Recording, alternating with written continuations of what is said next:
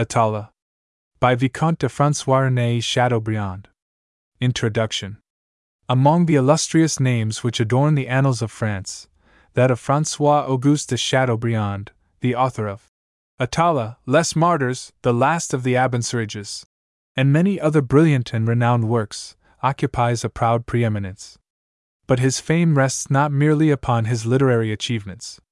His services as a statesman and the record and example of his private life, even his sufferings and misfortunes, have served to enhance his reputation and endear his memory, both among his own countrymen and among just, noble, and patriotic minds in other lands. He was great both by his character and abilities, and while his celebrity is undiminished by the lapse of time, his works are still read and will long continue to be read and admired, even through all changes in the manners and sentiments of mankind. Fashions and modes in literature and art, as in society, come and go, new institutions arise, demanding new methods and modifying cherished customs, and men's thoughts enlarge and widen with improved conditions, as with the inevitable progress of the age. But the master mind ever asserts its power.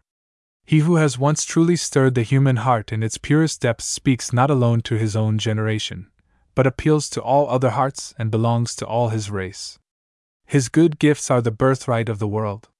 The rank of Chateaubriand has been fixed by the united judgment of his associates and his successors, and since time has allayed the fierce passions which raged in France during his lifetime, his character is more and more deeply respected and admired. His sincerity of purpose and enlightened understanding, his grandeur and nobility of thought, his energy of action and loftiness of aim, preserve for him ever his exalted position, made brilliant by the fires of genius and perpetuated by the force of truth. A. Chateaubriand was born at St. Malo in September 1768 and died in Paris, after an active and most eventful career, on the 4th of July, 1848. The earlier portion of his life was passed in the quiet of his home at Combourg. At the termination of his collegiate training at Dole and Rennes, he entered the army, in which he soon gained promotion. At about the age of 19, he was presented at court, became acquainted with the fashionable world, and was received and welcomed into the choicest literary circles of Paris, where he gained the friendship of La Harpe, Fontanes, Malesherbes, and others among the distinguished savants of that period. It was a troubled and stormy epoch in France the social and political forces which culminated in the Great Revolution were beginning to be seriously felt, and faction, turbulence, and anarchy were already rife in Paris when Chateaubriand left his native shores for America, moved by a desire to discover the Northwest Passage, but also with an attendant purpose, long cherished, of observing the mode of life and studying the characteristics of the Aborigines. For the purpose of embodying in his writings the impressions thus gained of man in a primitive condition. From this period to the time of his death, his life was a singular series of vicissitudes. At one time, the brilliant and revered statesman, at another, the voluntary abdicator of all his rights and honors, and even, at one bitter passage of his existence, living in an unwarmed London garret, and obtaining a precarious livelihood by giving lessons in his native tongue and translating for the booksellers. The utter upheaval of affairs in France brought the greatest distress upon himself, his family, and his immediate friends, and with the sensitive heart of genius, the blows which had fallen so keenly doubtless engendered the melancholy cast with which his writings are sometimes tinged. His first work, an idyllic poem, showed little of the genius so finely developed in after years, but his finest literary productions, The Martyrs, the last of the Abencerrages, and The Genius of Christianity, to which Atala and Rene properly belong, remain a splendid monument to his powers and exhibit his earnest desire to be numbered among the benefactors and enlighteners of mankind. The present work, Atala, is the gathered fruit of his previous studies amid the wilds of America. It abounds in sparkling description, romantic incident, and sentiments tender and heroic. It is pervaded by purity of tone and elevation of thought, qualities the more commendable and marked because produced in an age proverbially lax and frivolous. The illustrations of M. Doré have given an additional value to this tale, so simple, so unsophisticated, yet blooming with all the wild luxuriance of nature. the artist has added his gifts to those of the poet, and those acquainted only with his ready and original powers as the delineator of farce and drollery, or of the exceptionally tragic and horrible, will find new cause for admiration in these quiet renderings of the primeval beauties of the American wild, its plains and forests, its still lagoons and roaring cataracts, its mountain slopes and deep defile. All its aspects of rudest workmanship, and will welcome these efforts of his genius in the lovely realm of descriptive art, wedded as they are to the exquisite simplicity of this Indian romance. As in his other works, here may be noted the same surpassing fertility of resource, the same alertness of intellect and readiness and swiftness of touch. But there may also be found new proofs of his complete sympathy with all that is picturesque in forest beauty and his high intuitive perception of every possible phase of nature in her wildest caprice and most tender bloom. We append the following extracts from different prefaces to the author's writings, as constituting what is explanatory of the story that follows. From the preface to the first edition. I was still very young when I conceived the idea of composing an epic on the man of nature, to depict the manners of savages, by uniting them with some well known event. After the discovery of America, I saw no subject more interesting, especially to Frenchmen, than the massacre of the Natchez colony in Louisiana, in 1727, all the Indian tribes conspiring, after two centuries of oppression, for the restoration of liberty to the New World, appeared to me to offer a subject almost as attractive as the conquest of Mexico. I put some fragments of the work to paper, but I soon found that I was weak in local coloring, and that if I wished to produce a picture of real resemblance, it became necessary for me, in imitation of Homer's example, to visit the tribes I was desirous of describing. In 1789, I made M. de Malesherbes acquainted with my idea of going to America, but wishing at the same time to give a useful object to my voyage, I formed the project of discovering the overland passage so long sought after, and concerning which even Captain Cook himself had left some doubts. I started, visited the American solitudes, and returned with plans for a second voyage, which was to last nine years. I proposed to traverse the entire continent of North America, afterwards to explore the coasts to the north of California, and to return by Hudson's Bay, rounding the pole. M. de Malesherbes undertook to submit my plans to the government, and it was then that he listened to the first fragments of the little work I now offer to the public. The revolution put a stop to all my projects.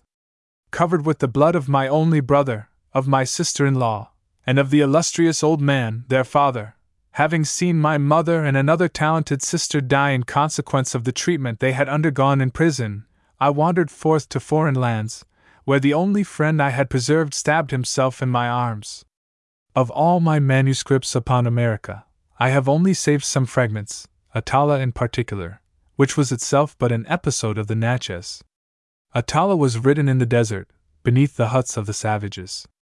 I do not know whether the public will like the story, which quits all beaten tracks, and represents a nature and manners altogether foreign to Europe. There is no adventure in Atala. It is a sort of poem, half descriptive, half dramatic. It consists entirely in the portraiture of two lovers walking and talking together in the solitudes, and in the picture of the trials of love in the midst of the calm of the desert. I have endeavored to give to this work the most antique forms. It is divided into prologue, recital, and epilogue. The principal parts of the story have each a denomination, such as the hunters, the laborers, etc., and it was thus that, in the early ages of Greece, the rhapsodists sang, under different titles, fragments of the Iliad and Odyssey. The moralities I have been desirous of inculcating in Atala are easily discoverable, and as they are summed up in the epilogue, I need not speak of them here. I will merely say a word or two concerning Chactas, the lover of Atala. He is a savage more than half civilized, since he knows not only the living, but also the dead languages of Europe. He can therefore express himself in a mixed style, suitable to the line upon which he stands, between society and nature. This circumstance has given me some advantages, by permitting Chactas to speak as a savage in the description of manners, and as a European in the dramatic portions of the narrative. Without that, the work must have been abandoned. If I had always made use of the Indian style, Atala would have been Hebrew for the reader. As to the missionary, he is a simple priest, who speaks without blushing of the cross, of the blood of his divine master, of the corrupted flesh, etc. In one word, he is really a priest. I am aware that it is difficult to depict such a character without awakening ideas of ridicule in the minds of certain readers. Where I do not draw a tear, I may raise a smile. That must depend upon individual sentiment. I must say a last word as to Atala. The subject is not entirely of my invention. It is certain that there was a savage at the galleys and at the court of Louis XIV. It is certain that a French missionary accomplished the facts I have related. It is certain that I saw savages in the American forests carrying away the bones of their forefathers, and a young mother exposing the body of her child upon the branches of a tree. Some other circumstances narrated are also veritable, but as they are not of general interest, it is needless for me to speak of them. From the preface to Atala, and Rene, published in 1805.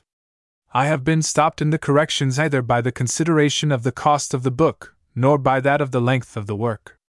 A few years have sufficed to make me acquainted with the weak or defective portions of that episode. Obedient upon this point to the critics, even so far as to reproach myself with an excess of docility, I have proved to those who attacked me that I never remained voluntarily in error, and that, at all times and upon all subjects, I am ready to give way to lights superior to my own. Atala has been reprinted eleven times, five times separately and six times in the Genius of Christianity. If those eleven editions were compared, scarcely two would be found to be altogether alike. The twelfth, which I now publish, has been revised with the greatest care. I have consulted the friends prompt to censure me. I have weighed each phrase, examined every word.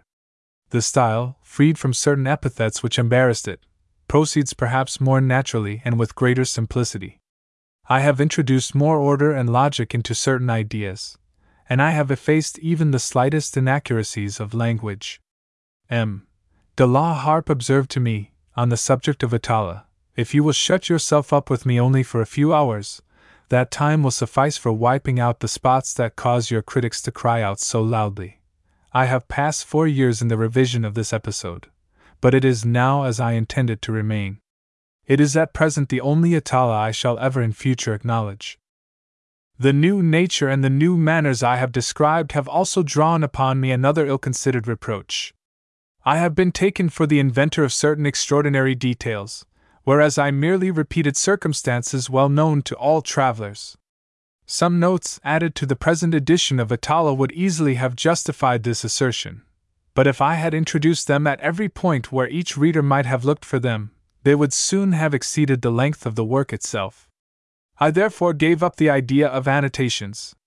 Prologue F. Rance formerly possessed in North America a vast empire, extending from Labrador to the Floridas, and from the shores of the Atlantic to the most distant lakes of Upper Canada. F. For great rivers, deriving their sources from the same mountains, divided these immense regions, the River St. Lawrence, which is lost to the east in the gulf of that name, the Western River, whose waters flow on to seas unknown, the River Bourbon, which runs from south to north into Hudson's Bay, and the Mississippi, whose waters fall from north to south into the Gulf of Mexico. The last named river, in its course of more than a thousand leagues, waters a delicious country, called by the inhabitants of the United States the New Eden, to which the French left the pretty appellation of Louisiana. A thousand other rivers, tributaries of the Mississippi, the Missouri, the Illinois, the Arkansas, the Wabash, the Tennessee, enrich it with their mud and fertilize it with their waters. When all these rivers have been swollen by the deluges of winter, uprooted trees, forming large portions of forests torn down by tempests, crowd about their sources. In a short time, the mud cements the torn trees together, and they become enchained by creepers, which, taking root in every direction, bind and consolidate the debris. Carried away by the foaming waves, the rafts descend to the Mississippi, which, taking possession of them, hurries them down towards the Gulf of Mexico, throws them upon sandbanks, and so increases the number of its mouths. At intervals, the swollen river raises its voice whilst passing over the resisting heaps, and spreads its overflowing waters around the colonnades of the forests, and the pyramids of the Indian tombs, and so the Mississippi is the Nile of these deserts. But grace is always united to splendor in the scenes of nature, while the midstream bears away towards the sea the dead trunks of pine trees and oaks, the lateral currents on either side convey along the shores floating islands of pistia and nenuphars, whose yellow roses stand out like little pavilions. Green serpents, blue herons, pink flamingos, and baby crocodiles embark as passengers on these rafts of flowers, and the brilliant colony, unfolding to the wind its golden sails, glides along slumberingly till it arrives at some retired creek in the river. The two shores of the Mississippi present the most extraordinary picture. On the western border, vast savannas spread away farther than the eye can reach, and their waves of verdure, as they recede, appear to rise gradually into the azure sky, where they fade away. In these limitless meadows, herds of three or four thousand wild buffaloes wander at random. Sometimes, cleaving the waters as it swims, a bison, laden with years, comes to repose among the high grass on an island of the Mississippi, its forehead ornamented with two crescents, and its ancient and slimy beard giving it the appearance of a god of the river throwing an eye of satisfaction upon the grandeur of its waters, and the wild abundance of its shores. Such is the scene upon the western border, but it changes on the opposite side, which forms an admirable contrast with the other shore. Suspended along the course of the waters, grouped upon the rocks and upon the mountains, and dispersed in the valleys, trees of every form, of every color, and of every perfume, throng and grow together, stretching up into the air to heights that weary the eye to follow. Wild vines, bignonias, coloquintidas, intertwine each other at the feet of these trees, escalade their trunks, and creep along to the extremity of their branches, stretching from the maple to the tulip tree, from the tulip tree to the hollyhock, and thus forming thousands of grottos, arches, and porticos. Often, in their wanderings from tree to tree, these creepers cross the arm of a river, over which they throw a bridge of flowers. Out of the midst of these masses, the magnolia, raising its motionless cone, surmounted by large white buds, commands all the forest, where it has no other rival than the palm tree, which gently waves, close by, its fans of verdure. A multitude of animals, placed in these retreats by the hand of the Creator, spread about life and enchantment. From the extremities of the avenues may be seen bears, intoxicated with the grape, staggering upon the branches of the elm trees, caribous bathe in the lake, black squirrels play among the thick foliage, mockingbirds, and Virginian pigeons not bigger than sparrows, fly down upon the turf, reddened with strawberries, green parrots with yellow heads, purple woodpeckers, cardinals red as fire, clamber up to the very tops of the cypress trees, Hummingbirds sparkle upon the jessamine of the Floridas, and bird catching serpents hiss while suspended to the domes of the woods, where they swing about like the creepers themselves. If all is silence and repose in the savannas on the other side of the river, all here, on the contrary, is sound and motion, peckings against the trunks of the oaks, frictions of animals walking along as they nibble or crush between their teeth the stones of fruits, the roaring of the waves, plaintive cries, dull bellowings and mild cooings, fill these deserts with a tender yet wild harmony. But when a breeze happens to animate these solitudes, to swing these floating bodies, to confound these masses of white, blue, green, and pink, to mix all the colors and to combine all the murmurs, there issue such sounds from the depths of the forests, and such things pass before the eyes, that I should in vain endeavor to describe them to those who have never visited these primitive fields of nature. After the discovery of the Mississippi by Father Marquette and the unfortunate La Salle, the first Frenchmen who established themselves at Biloxi and at New Orleans entered into an alliance with the Natchez, an Indian nation whose power was redoubtable in those countries. Quarrels and jealousies subsequently ensanguined the land of hospitality. Amongst these savages there was an old man named Chactas, who, on account of his age, wisdom, and knowledge of the affairs of life, was the patriarch and the beloved of the deserts. Like many other men, he had acquired virtue by calamity. Not only were the forests of the New World filled with his misfortunes, but he bore the tale of his calamities even to the shores of France. Kept at the galleys at Marseilles by a cruel act of injustice, restored to liberty, and presented to Louis XIV, he had conversed with the great men of that age, and had been present at the fetes of Versailles, at the tragedies of Racine, and at the funeral orations of Bossuet. In one word, the savage had contemplated society at the moment of its greatest splendor. For several years, Chactas, restored to the bosom of his country, had been in the enjoyment of repose. Nevertheless, Providence granted him even this favor dearly. The old man had become blind. A young girl used to accompany him on the hills of the Mississippi, just as Antigone formerly guided the steps of Oedipus over the Cithaeron, or as Malvina conducted Ossian over the rocks of Morven. In spite of the numerous acts of injustice to which Chactas had been subjected by the French, he was very partial to them. He ever remembered Fenelon, whose guest he had been, and desired an opportunity for rendering service to the fellow countrymen of that virtuous man. A favorable occasion presented itself. In 1725, a Frenchman named Rene, driven thither by his passions and his misfortunes, arrived at Louisiana. He ascended the Mississippi as far as the territory of the Natchez, and asked to be accepted as a warrior of that nation. Chactas, having questioned him, and finding him not to be shaken in his resolution, adopted him as a son, and united him to an Indian girl called Celuta. Shortly after this marriage, the savages prepared to go beaver hunting.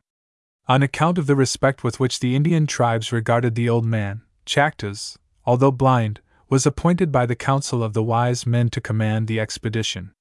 Prayers and fasts commenced, the jugglers interpreted the dreams, the Manitous were consulted, sacrifices of tobacco were offered up, fillets of elk tongues were burnt, the assistants examining whether they sputtered in the flames, in order to ascertain the will of the genii, and at length they started, after having partaken of the sacred dog.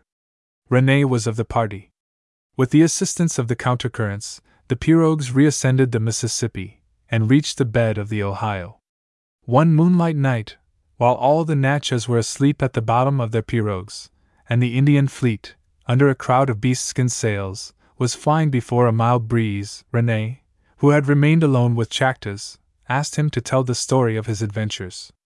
The old man consented to satisfy his curiosity, and began in these words I, the hunters, Teehee destiny which has brought us together, my dear son, is a singular one. I see in you the civilized man become savage, you see in me the wild man whom the Great Spirit, I know not from what motive, desired to civilize.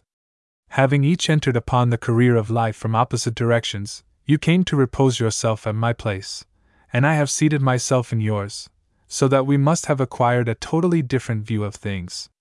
Which of the twain has gained or lost the more by this change of position? That is known to the genii, the least learned of whom possesses more wisdom than all mankind together. T. At the next flower moon asterisk there will be seven times ten snows, and three snows more, since my mother brought me into the world on the banks of the Mississippi. The Spaniards had recently established themselves in the Bay of Pensacola, but no European yet inhabited Louisiana. I had scarcely witnessed seventeen falls of the leaves when I marched with my father, the warrior Outalissi, against the Muscogulges, a powerful nation in the Floridas. We united our forces with those of the Spaniards, our allies, and the combat took place upon one of the branches of the Mobile. Areskoui Asterisk and the Manitous were not favorable to us. Our enemies triumphed, my father lost his life. I was twice wounded whilst defending him. Oh, why did I not then go down into the land of souls? I should have avoided the misfortunes which were awaiting me on earth. The spirits ordained otherwise. I was dragged along by the defeated crowd to St. Augustine. In that city, but then recently built by the Spaniards, I ran the risk of being carried away to the mines of Mexico, when an old Castilian, named Lopez, touched by my youth and simplicity, offered me an asylum, and presented me to his sister, with whom he was living spouseless. Both of them took to me in the tenderest manner. I was brought up with much care, and had all sorts of masters given to me. But after having passed thirty moons at St. Augustine, I was afflicted with a disgust for the life of cities. I fell away visibly. Sometimes I remained motionless for hours whilst contemplating the summits of distant forests. At other times I might be seen seated on the banks of a river, gazing sadly upon the flowing waters. I figured to myself the woods through which those waters had passed, and my soul was thus entirely given up to solitude. No longer able to resist the desire of returning to the desert, I one morning presented myself to Lopez dressed in my savage attire, holding in one hand my bow and arrows, and in the other my European costume, which I returned to my generous protector, at whose feet I fell, shedding a torrent of tears, giving myself odious names, and accusing myself of ingratitude. After all, O my father, said I to him, you see it yourself. I must die if I do not resume the life of the Indian.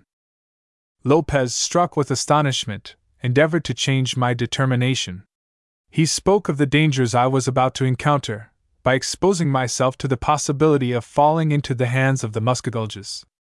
But perceiving at last that I was resolved to risk everything, he melted into tears, and pressing me in his arms with affection, Go, said he, child of nature, take back this independence of man, of which Lopez does not wish to deprive you. If I were myself younger, I would accompany you to the desert, where I also have sweet remembrances, and restore you to your mother's arms. When you shall be once again in your forests, think sometimes of the old Spaniard who gave you hospitality, and remember, in order that you may be disposed to love your fellow creatures, that your first experience of the human heart was altogether in its favor. Lopez finished by a prayer to the God of the Christians, whose religion I had refused to embrace, and we separated with much sadness.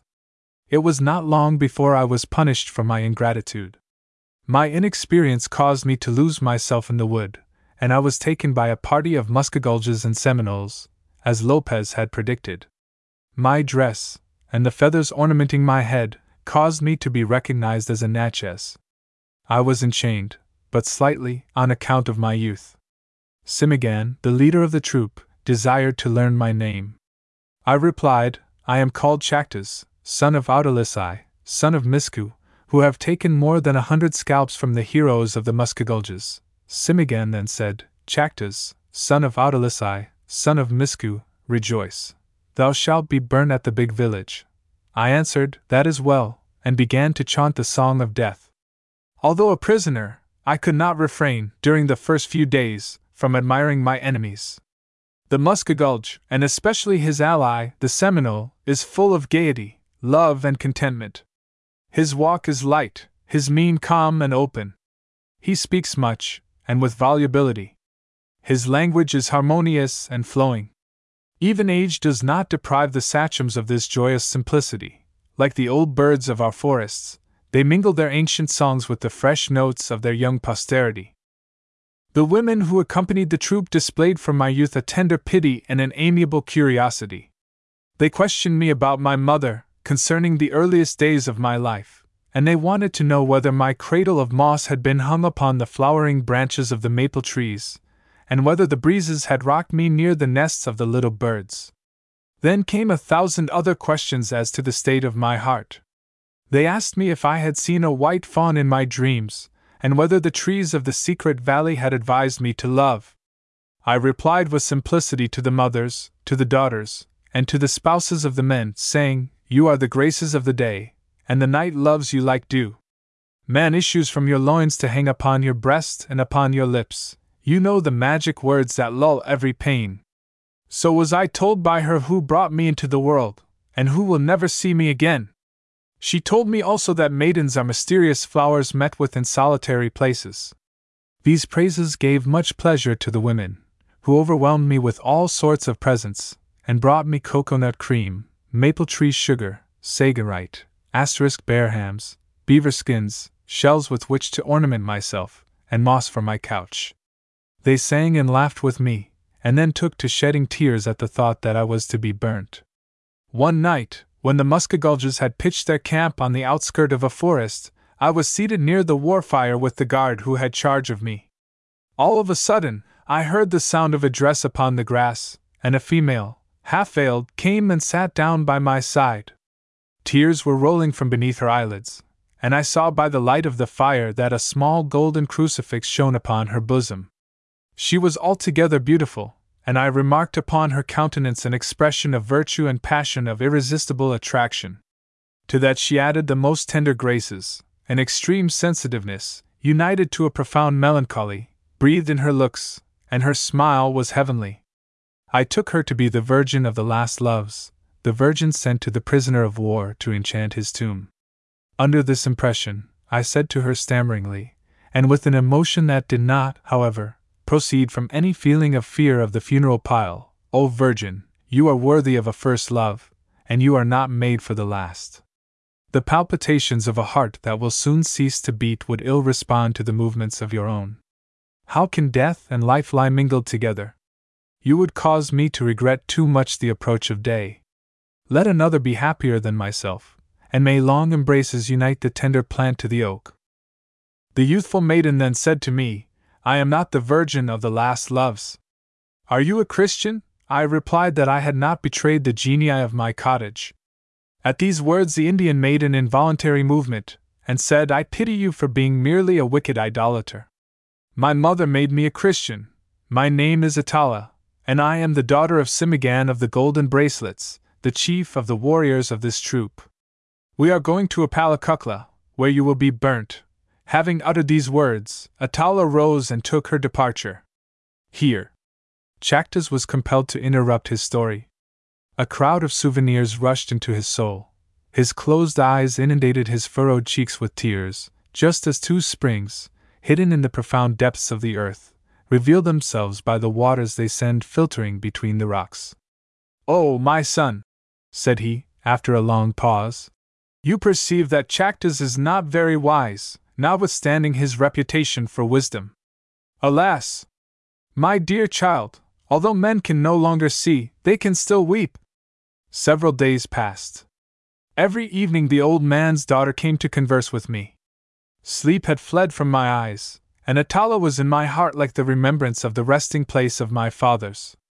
On the seventeenth day of our march, about the time when the ephemeron rises from the waters, we entered upon the grand savannah of Alachua. The plain is surrounded with hills, which, receding behind one another, are covered, as they appear to touch the clouds, with ranges of forests of palm trees, citron trees, magnolias, and oaks. The chief uttered the cry of arrival, and the troop encamped at the foot of a hillside. I was left at some distance, on the border of one of those natural wells so famous in the Floridas, attached to the trunk of a tree, and guarded by a warrior who watched me with impatience. I had passed but some moments in this place when Atala appeared beneath the liquid ambers of the fountain. Hunter, said she to the Muscogulgan hero, if you would like to chase the stag, I will guard the prisoner.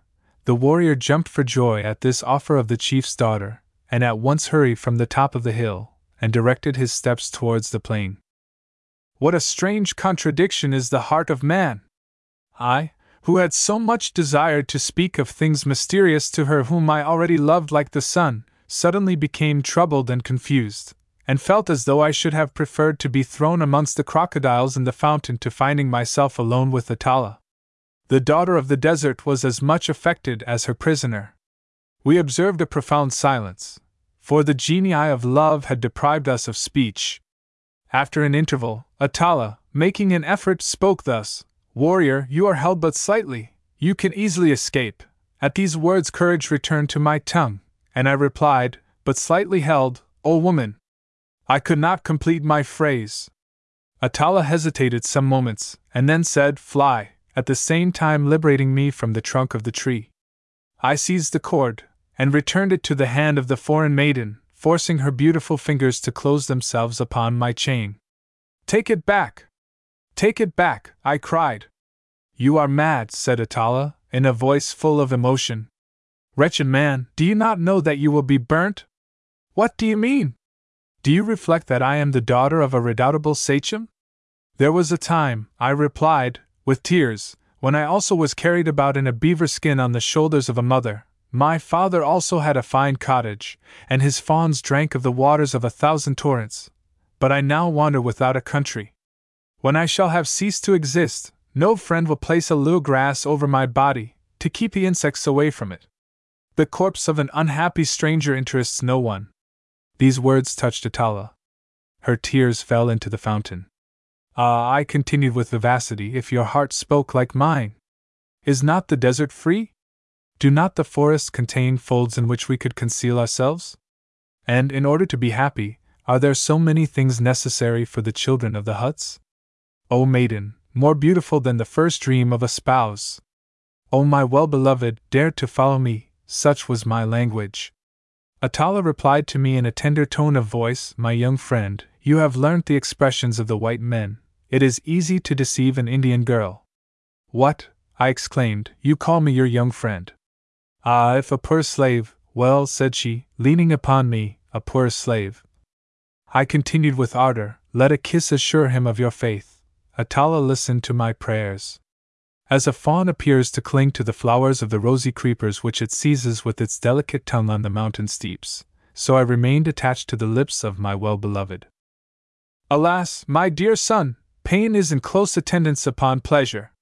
Who could have thought that the moment in which Atala gave me the first token of her love should be precisely that in which she would destroy all my hopes? White hairs of old Chactas, what was your astonishment when the daughter of the sachem pronounced these words Beautiful prisoner, I have foolishly given way to your desire, but whither will this passion lead us? My religion separates me from you forever. Oh, my mother, what hast thou done? Atala became suddenly silent, and kept back I know not what fatal secret about to escape from her lips. Her words plunged me into despair. Well, then, I exclaimed, I will be as cruel as you. I will not escape. You shall see me in the flame of fire. You shall hear the groans of my flesh, and you will be full of joy. Atala took my hands between both of hers. Poor young idolater, she cried, I really grieve for you. You wish me, then, to weep my whole heart out? What a pity I cannot fly with you! Unhappy was the bosom of thy mother, O Atala! Why dost thou not throw thyself to the crocodiles in the fountain? That very moment the crocodiles, at the approach of the setting of the sun, began to make their cries heard. Atala said to me, Let us leave this place. I led away the daughter of Simaghan to the foot of the hills, which form gulfs of verdure by advancing their promontories into the savannas. Everything in the desert was splendidly imposing. The stork was screaming upon its nest. The woods resounded with the monotonous song of the quails, the whistling of the paroquets, the lowing of the bisons, and the neighing of the Seminolean cavalry. Our promenade was almost a dumb one. I walked by the side of Atala, who was holding the end of the cord which I had forced her to take back again. Sometimes we shed tears, and sometimes we endeavored to smile. A look, now directed towards the sky and then towards the earth, an ear listening to the song of the birds, a gesture towards the setting sun, a hand tenderly pressed, a bosom by turns palpitating and tranquil, the names of Chactas and Atala softly repeated at intervals. Oh, first promenade of love, thy souvenir must be extremely powerful, since after so many years of misfortune it can still stir the heart of old Chactas. How incomprehensible are mortals when agitated by the passions! I had just abandoned the generous hearted Lopez. I had just exposed myself to every danger for the sake of liberty, and in one instant the look of a woman had changed my tastes, my resolutions, my thoughts. Forgetful of my country, my mother, my cabin, and the frightful death awaiting me, I had become indifferent to everything that was not Atala.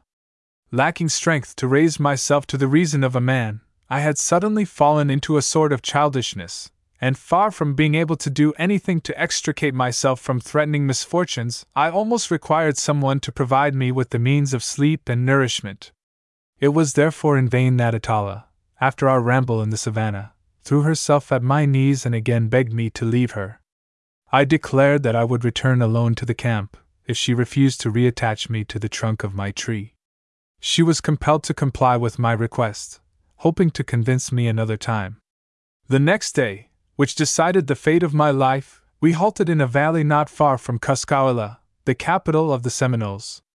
These Indians, together with the Muscogulges, formed the Confederation of the Creeks. The daughter of the land of palm trees came to find me in the middle of the night. She conducted me to a great pine forest, and renewed her entreaties to induce me to escape. Without replying to her, I took her hand in mine, and forced the thirsting fawn to wander with me into the forest. The night was delicious. The genius of the air appeared to be shaking the blue canopy, embalmed with the odor of the pines, and we breathed a slight perfume of amber emitted by the crocodiles asleep beneath the tamarind trees by the river side. The moon was shining in the midst of a spotless azure, and the pearl gray light fell upon the undefined summit of the forests. Not a sound was to be heard, except I know not what distant harmony that reigned in the depth of the woods. It seemed as though the soul of solitude was sighing throughout the entire extent of the desert. Through the trees we perceived a young man, who, holding a torch in his hand, looked like the genius of spring visiting the forests to reanimate nature. He was a lover on his way to learn his fate at the cabin of his mistress. Should the maiden blow out the torch, she accepts the offered vows, but if she veil herself without extinguishing it, she refuses the spouse. The warrior, gliding through the shades, chanted these words in a low tone of voice I will outrun the steps of the daylight upon the mountain tops to seek my lonely dove in the midst of the oaks of the forest. I have fastened around her throat a necklace of porcelain, asterisk with three red beads for my love, three violet ones for my fears, three blue ones for my hopes. Mila has the eyes of an ermine, and hair as light as a field of rice. Her mouth is a pink shell lined with pearls. Her two breasts are like two little spotless kids, born the same day of one mother. May Mila extinguish this torch. May her mouth cast a voluptuous shade over it. I will fertilize her bosom. The hope of the country shall hang from her fruitful breast, and I will smoke my calumet of peace by the cradle of my son. Ah! Let me outrun the steps of the daylight upon the mountain tops to seek my lonely dove amidst the oaks of the forest.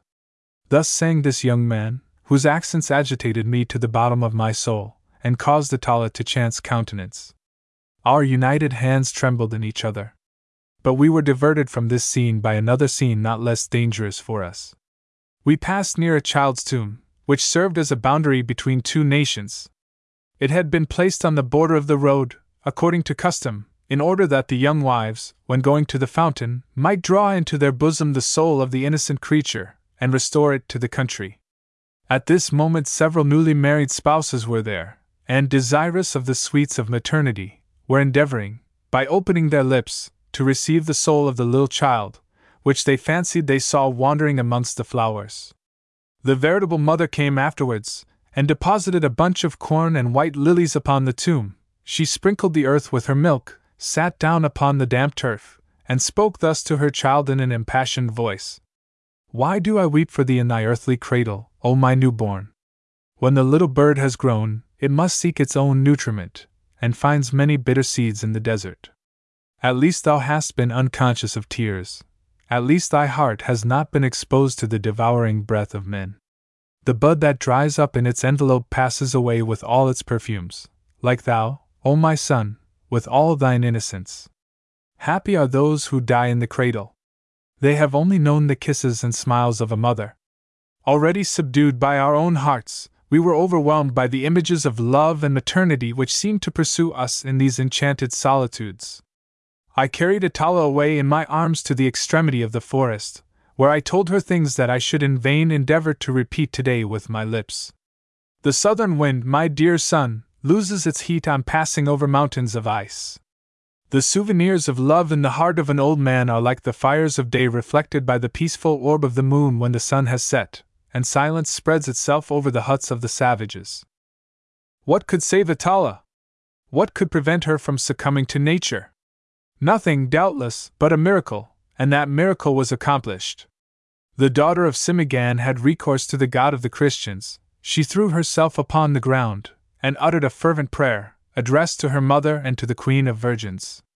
It was from this moment, O René, that I entertained a wonderful idea of that religion which, in the forests, in the midst of all the privations of life, imparts a thousand boons to the unfortunate, of that religion which, opposing its power to the torrent of the passions, suffices alone to conquer them, when everything else is in their favor the secrecy of the woods, the absence of men, and the fidelity of the shades. Ah, how divine to me appeared that simple savage, the ignorant Atala, who, on her knees before an old fallen pine tree, as at the foot of an altar, was offering up a prayer to her God in favor of an idolatrous lover. Her eyes raised towards the star of the night, her cheeks, brilliant with tears of religion and of love, were of immortal beauty. Several times it appeared to me as though she were about to take her flight to heaven. Several times I fancied I saw come down upon the rays of the moon, and heard amidst the trees, those genii whom the God of the Christians sends to the hermits of the rocks when he is about to call them back to himself. I was afflicted by all this, for I feared that Atala had but little time to remain on earth. Nevertheless, she shed such abundant tears, she appeared so unhappy, that I was perhaps upon the point of consenting to take my departure, when the cry of death resounded through the forest. four armed men rushed upon me. We had been discovered. The war chief had given orders for our pursuit. Atala, who resembled the queen in the pride of her demeanor, disdained to speak to these warriors. She glanced nobly at them, and went forthwith to Simaghan. She could obtain no concession. My guards were doubled, my chains increased, and my lover was kept away from me. Five nights passed, and then we perceived Apalachucla, situated on the banks of the river Chaduche. I was immediately crowned with flowers. My face was painted blue and red. Beads were fastened to my nose and to my ears, and a chichiko asterisk was placed in my hand. Thus prepared for the sacrifice, I entered Apalachucla amidst the reiterated shouts of the crowd. My fate was sealed, when all of a sudden the sound of a conch was heard, and the Miko, or chief of the nation, ordered an assembly. You know, my son, the torments to which savages subject their prisoners of war. Christian missionaries, at the risk of their lives, and with an indefatigable charity, had succeeded in inducing several nations to substitute a comparatively mild slavery to the horrors of the funeral pile. The Muscogulges had not yet adopted this custom, but a numerous party amongst them had declared themselves in favor of it. It was to decide upon this important matter that the Miko had convoked the sachems, or wise men. I was conducted to the place of deliberation. The pavilion of the council was situated upon an isolated mound not far from Apalachucla. Three circles of columns constituted the elegant architecture of this rotunda. The columns were of polished and carved cypress wood, increasing in height and in thickness, and diminishing in number as they approached the center, which was indicated by a single pillar. From the summit of this pillar depended strips of bark, which, passing over the tops of the other columns, covered the pavilion in the guise of an open fan. The council assembled. Fifty old men, in beaver cloaks, were ranged upon the steps facing the door of the pavilion. The Grand Chief was seated in their midst, holding in his hand the calumet of peace, half colored for war. On the right of the old men were placed fifty women, dressed in robes of swan feathers. The war chiefs, with a tomahawk in the hand, a bunch of feathers on the head, and their arms and chests dyed with blood, occupied the left. At the foot of the central column, the fire of the council was burning. The first jungler, surrounded by eight guardians of the temple, dressed in long vestments, and wearing a stuffed owl upon their heads, poured some balm of copal upon the flames, and offered a sacrifice to the sun. The triple row of old men, matrons, and warriors, the priests, the clouds of incense, and the sacrifice, imparted to this council an aspect altogether imposing. I was standing chained in the midst of the assembly. When the sacrifice was finished, the Miko spoke, and explained with simplicity the affair that had brought the council together. He threw a blue necklace upon the ground, as evidence of what he had just said. Then a sachem of the tribe of the eagle rose, and spoke thus My father the Miko, sachems, matrons, warriors of the four tribes of the eagle, the beaver, the serpent, and the tortoise, let us change nothing in the manners of our forefathers, let us burn the prisoner, and let us not allow our courage to be weakened. It is a custom of the white men that is now proposed to you, it cannot be other than pernicious. Give a red collar which contains my words. I have spoken. And he threw a red collar into the midst of the assembly. A matron then rose and said, My father eagle, you have the cleverness of a fox and the prudent slowness of a tortoise. I will polish the chain of friendship with you, and we will plant together the tree of peace. But let us change the customs of our forefathers when they are of a terrible character. Let us have slaves to cultivate our fields, and let us no longer hear the cries of the prisoners, which trouble the bosoms of the mothers. I have spoken. As the waves of the ocean are broken up by a storm, as in autumn the dried leaves are carried away in a whirlwind, as the reeds of the Mississippi bend and rise again during a sudden inundation, as a great herd of deer bellow in the depths of a forest, so was the council agitated and murmuring. Sachems, warriors, and matrons spoke by turns or all together. Interests clashed, opinions were divided, and the council was about to be dissolved. But at length the ancient custom prevailed, and I was condemned to the pile. A circumstance caused my punishment to be delayed. The Feast of the Dead, or the Festival of Souls, was approaching, and it is the custom not to put any captive to death during the days consecrated to that ceremony. I was handed over to a strict guard, and doubtless the sachems had sent away the daughter of Simaghan, as I saw her no longer. Meanwhile, the tribes from more than 300 leagues around came in crowds to celebrate the Festival of Souls. A long hut had been constructed upon an isolated situation. On the day indicated, each cabin exhumed the remains of its fathers from their private tombs, and the skeletons were hung upon the walls of the common room of the ancestors in order and by families. The winds, a tempest had burst forth, the forests, and the cataracts roared from without, while the old men of the different nations were engaged in concluding treaties of peace between the tribes over the bones of their fathers. Funeral amusements were indulged in running, ball, and a game with small bones. Two maidens tried to snatch from each other a willow twig. Their hands fluttered about the twig, which each in her turn held above her head. Their beautiful naked feet intertwined, their mouths met, their sweet breaths became confounded. They stooped, and their hairs were mixed together. Then they looked at their mothers, and blushed in the midst of applause. Asterisk the jungler invoked Michabou, the genius of the waters, and related the wars of the Great Hare against Matchimanitou, the god of evil. He spoke of the first man, and of Athaënsic, the first woman, being hurled from heaven for having lost their innocence, of the earth having been reddened with a brother's blood, of the immolation of Tehuasura by the impious Jaskika, of the deluge commanded by the voice of the Great Spirit, of Massou, the only one saved in his bark vessel, and of the crows sent out to discover the land. He spoke, moreover, of the beautiful Endi, recalled from the land of souls by the sweet songs of her spouse.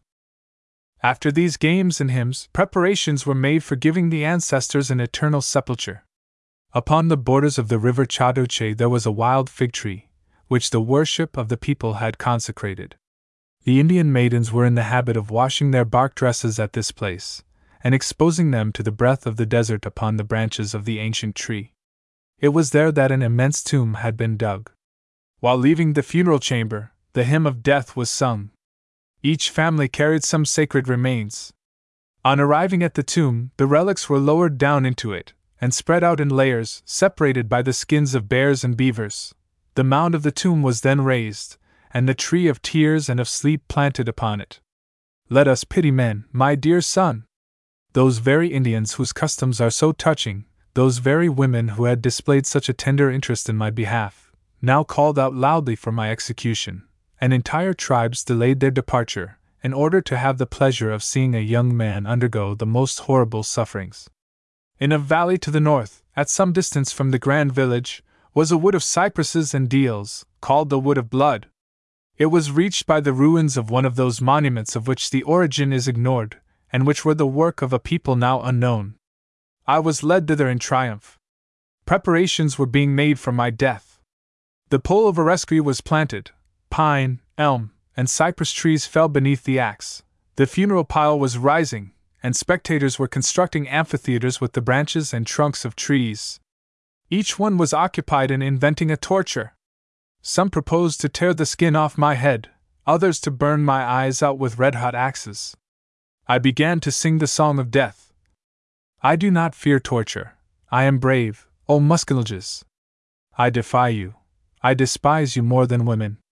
My father, Outalissi, son of Miscou, drank out of the skulls of your most famous warriors. You will not draw a sigh from my breast. Provoked by my song, a warrior pierced my arm with an arrow. I merely said, Brother, I thank thee.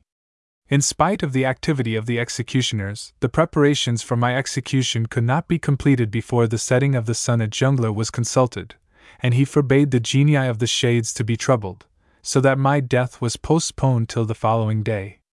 But in their impatience to enjoy the spectacle, and in order to be ready sooner on the break of day, the Indians did not quit the wood of blood. They lighted large fires, and began a series of festivities and dances.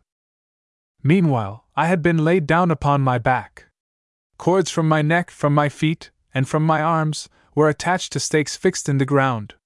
Warriors were seated upon these cords, and I could not make the slightest movement without their knowledge. The night advanced, the songs and dances gradually ceased, the fires emitted but a ruddy light, in front of which I could see the shadows of some of the savages pass. At last they all fell asleep, but as the noise of men became pacified, that of the desert seemed to increase, and to the tumult of voices succeeded the howlings of the winds in the forest. It was the hour when a young Indian recently become a mother awakes with a start in the middle of the night, fancying she has heard the cry of her firstborn babe desirous of her sweet nutriment. With my eyes gazing up to heaven, where the crescent moon was wandering in the clouds, I was reflecting upon my destiny. Atala appeared to me to be a monster of ingratitude thus to abandon me at the moment of punishment. I, who had given myself up to the flames rather than leave her. And yet I felt that I still loved her, and that I should die with joy for Atala. In extreme pleasures, there is a sting that excites one as though to counsel us to profit by the rapidly passing moment. In great grief, on the contrary, there is something heavy that induces drowsiness. The eyes fatigued with tears naturally seek to close, and the goodness of Providence may be thus remarked even in our misfortunes. I gave way, in spite of myself, to that heavy sleep which sometimes overcomes the wretched. I dreamt that my chains were being taken off. I thought I felt the satisfaction experienced when, after having been tightly pressed, a helping hand relieves us of our irons. This sensation was so vivid that it caused me to raise my eyelids. By the light of the moon, a ray of which was escaping between two clouds, I saw a tall white figure leaning over me, and silently occupied in loosening my bonds. I was about to utter a cry, when a hand, which I instantly recognized, closed my mouth. A single cord remained, but it appeared impossible to cut it without touching a warrior who covered it entirely with his body. Atala placed her hand upon it. The warrior, half awakened, bestirred himself and sat up. Atala remained motionless and looked at him. The Indian thought he was looking at the spirit of the ruins, and he lay down again, closing his eyes and invoking his Manitou.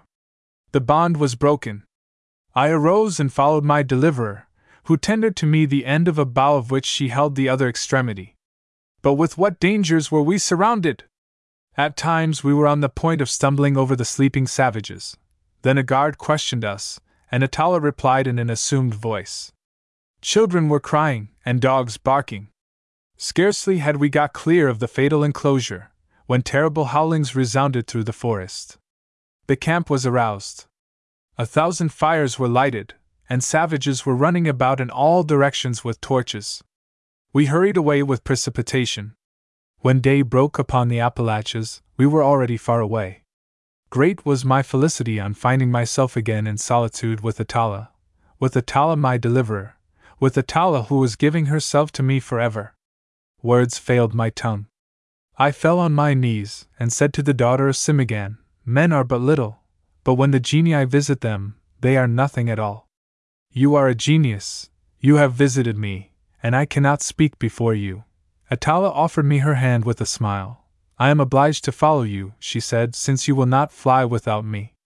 During the night I seduced the jungler with presents, I intoxicated your executioners with essence of fire, asterisk and I risked my life for you, because you had given yours for me. Yes, young idolater, she added, with an accent that alarmed me, the sacrifice will be reciprocal. Atala gave me the weapon she had had the precaution to bring, and then she dressed my wound. Whilst swiping it with a papaya leaf, she wetted it with her tears. It is a balm, I said to her, that you are dropping on my arm. I am rather afraid that it may be a poison, she replied. She tore one of the coverings from her bosom, with which she made a first bandage that she fastened with a tress of lyre hair. Intoxication, which lasts a long time upon savages, and is for them a species of malady, prevented them from pursuing us during the first few days. If they sought for us afterwards, it was probably in a westerly direction, as they must have thought we should make for the Mississippi. But we had taken our flight towards the fixed star, guiding ourselves by the moss on the trunks of the trees. We were not long in perceiving that we had gained but little by my deliverance. The desert now unrolled before us its immeasurable solitudes. Without experience in forest life, having lost our way, and walking on at hazard, what was to become of us? Often, while gazing upon Atala, I remembered the ancient story of Agar that Lopez had given me to read, and which happened in the desert of Beersheba a long time ago, when men lived to three times the age of the oak. Atala made me a cloak out of some ash bark, and she also embroidered me a pair of musk rat skin moccasins with porcupine's hair. In my turn, I did all in my power to ornament her attire. First of all, I placed upon her head a crown of those blue mallows that crowded beneath our feet in the abandoned Indian cemeteries. Then I made her necklaces of red azalea berries. And after all, I smiled in the contemplation of her wonderful beauty. When we encountered a river, we crossed it either on a raft or by swimming. Atala placed one of her hands upon my shoulder, and thus, like a pair of migratory swans, we traversed the solitary waves. During the great heat of the day, we often sought shelter beneath the moss of the cedars. Nearly all the Floridan trees, especially the cedar and the oak, are covered with a white moss, which descends from their branches down to the very ground. At night time, by moonlight, should you happen to see, in the open savanna, an isolated home dressed in such drapery, you would imagine it to be a phantom dragging after it a number of long veils.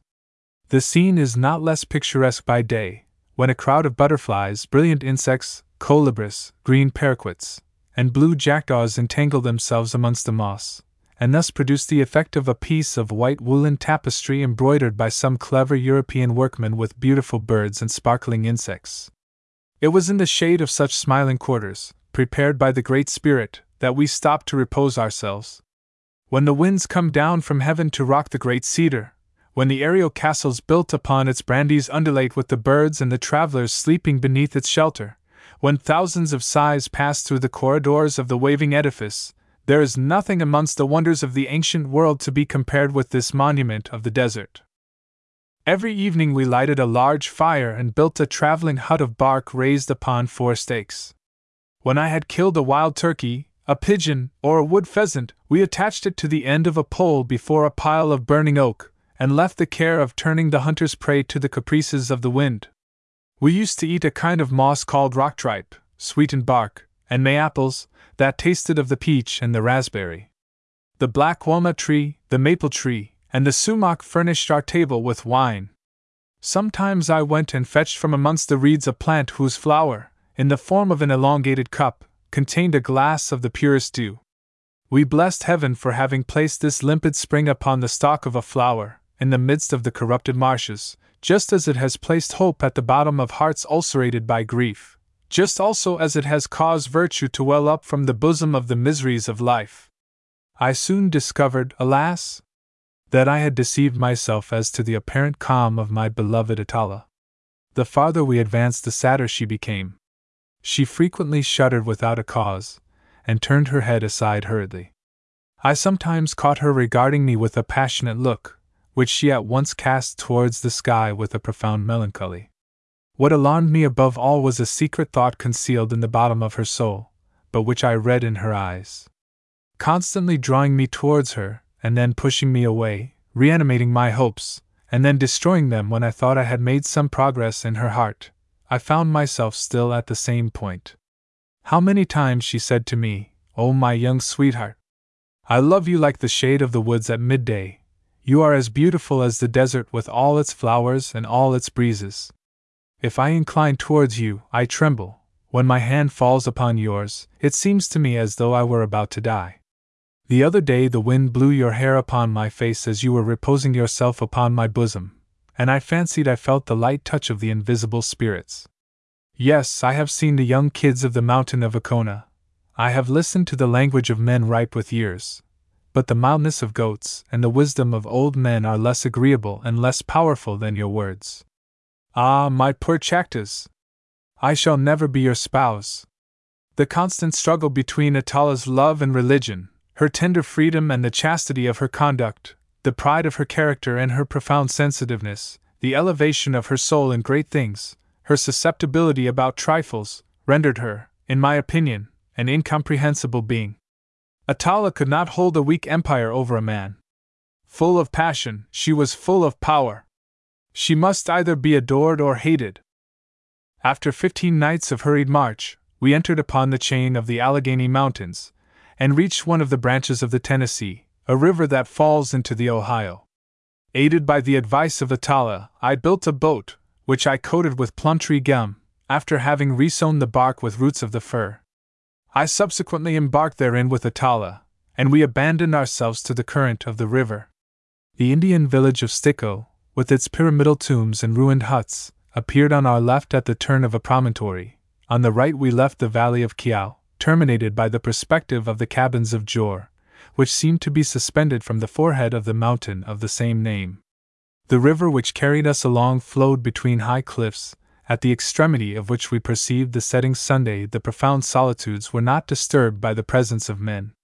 We only saw one Indian hunter, who, leaning motionless upon his bow, on the peak of a rock, looked like a statue raised upon the mountain to the genius of those deserts.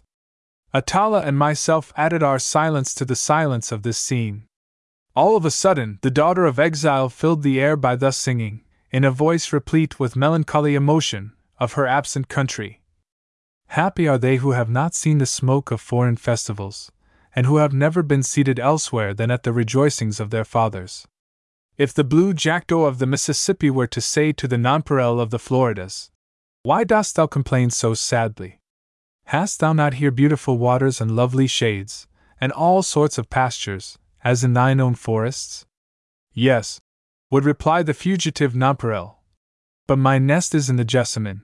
Who will bring it to me? And the sun of my savannah, where is it? Happy are they who have not seen the smoke of foreign festivals, and who have never been seated elsewhere than at the rejoicings of their fathers. After hours of painful wayfare, the traveler sits down in sadness. He sees around him the roofs of men's habitations, but has no place wherein to repose his head. The traveler knocks at a cabin, places his bow behind the door, and asks for hospitality.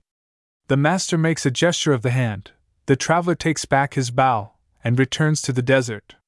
Happy are they who have not seen the smoke of foreign festivals, and who have never been seated elsewhere than at the rejoicings of their fathers. Wondrous stories told around the hearth, tender effusions of the heart, long habits of loving so necessary to life, you have filled the days of those who have not quitted their natal place. Their tombs are in the land of their birth, with the setting sun, the tears of their friends, and the charms of religion. Happy are they who have not seen the smoke of foreign festivals, and who have never been seated elsewhere than at the rejoicings of their fathers. Thus sang Atala. Nothing interrupted the course of her lamentations, except the almost imperceptible sound of our boat upon the waves. In two or three places only were they taken up by a weak echo, which repeated them to a second, and the second to a third, faintly and more faintly still.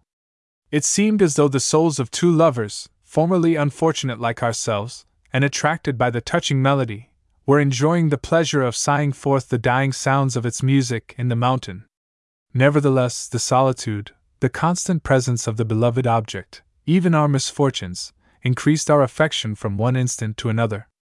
Atala prayed continuously to her mother, whose irritated shade she seemed as though wishing to appease.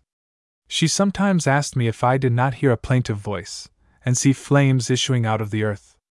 As for myself, exhausted with fatigue, but still burning with desire, and thinking that I was perhaps irretrievably lost in the midst of those forests, I was a hundred times upon the point of drawing my spouse to my arms, and a hundred times did I urge Atala to allow me to build a hut upon the river side, so that we might bury ourselves therein together. But she always resisted my propositions. Remember, my young friend, she would say, that a warrior owes himself to his country. What is a woman compared to the duties you have to fulfill? Take courage, son of Outalissi. Do not murmur against your destiny. The heart of man is like a river sponge, that imbibes pure water during calm weather, and is swollen with muddy liquid when the sky has troubled the waves. Has the sponge the right to say, I thought there would never be any storms, and that the sun would never be scorching? Oh, o René, if you fear the trials of the heart, be upon your guard against solitude. The great passions are solitary, and to transport them to the desert is to restore them to their triumph. Overcome with cares and fears, exposed to the danger of falling into the hands of Indian enemies, to be swallowed up by the waters, stung by serpents, devoured by beasts, finding the poorest nourishment with difficulty, and not knowing whither to direct our steps, it seemed impossible for our misfortunes to be greater, when an accident brought them to a climax. It was the 27th sun since our departure from the cabins. The moon of fire had commenced her course, and everything announced a storm. towards the hour when the Indian matrons hang up the plough handle to the branches of the sabin tree, and when the paraquets retire into the hollows of the cypress, the sky began to be overcast. The voices of the solitude died away, the desert became silent, and the forests were reposing in the midst of a universal calm. Shortly after, the rollings of a distant thunder, prolonged through the woods as old as the world, reissued from them with sublime sounds. Fearful of being submerged, we hastened to reach the bank of the river, and withdrew into a forest. The ground in this place was marshy. We advanced with difficulty under a vault of smilax, amidst vines, indigo plants, bean trees, and creeping ivy that entangled our feet like nets. The spongy soil trembled around us, and at each instant we were on the point of sinking into the quagmires. Insects without number, and enormous bats, blinded us. Bell serpents were hissing in every direction, and wolves, bears, carcajous, and young tigers, come to hide themselves in these retreats, made them resound with their roarings. Meanwhile, the darkness increased. The lowering clouds were entering beneath the leafy covering of the woods. Suddenly the sky was rent, and the lightning traced a rapid zigzag of fire. A violent wind from the west rolled clouds upon clouds, the forest spent, the sky opened time after time, and from between the interstices other skies and ardent scenes might be perceived. What a frightful, what a magnificent spectacle! The lightning set fire to the forest. The conflagration extended like a headdress of flame. Columns of sparks and of smoke besieged the clouds, which were vomiting their flashes into the vast burning mass. Then the Great Spirit covered the mountain with heavy darkness, and from the midst of this chaos there arose a confused moaning, formed by the rushing of the winds, the cracking of trees, the howling of wild beasts, the buzzing of the inflamed vegetation, and the repeated fall of thunderbolts hissing as they died out in the waters.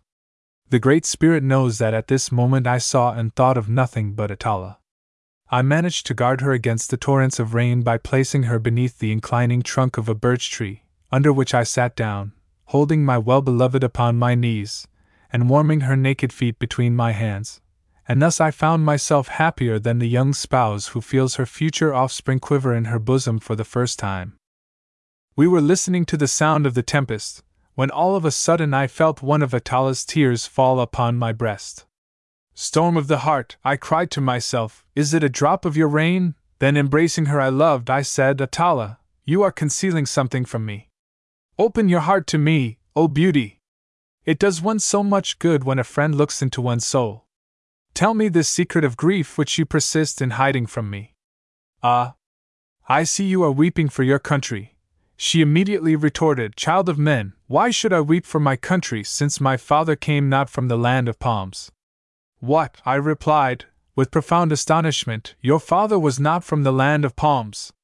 What was he then who brought you upon this earth?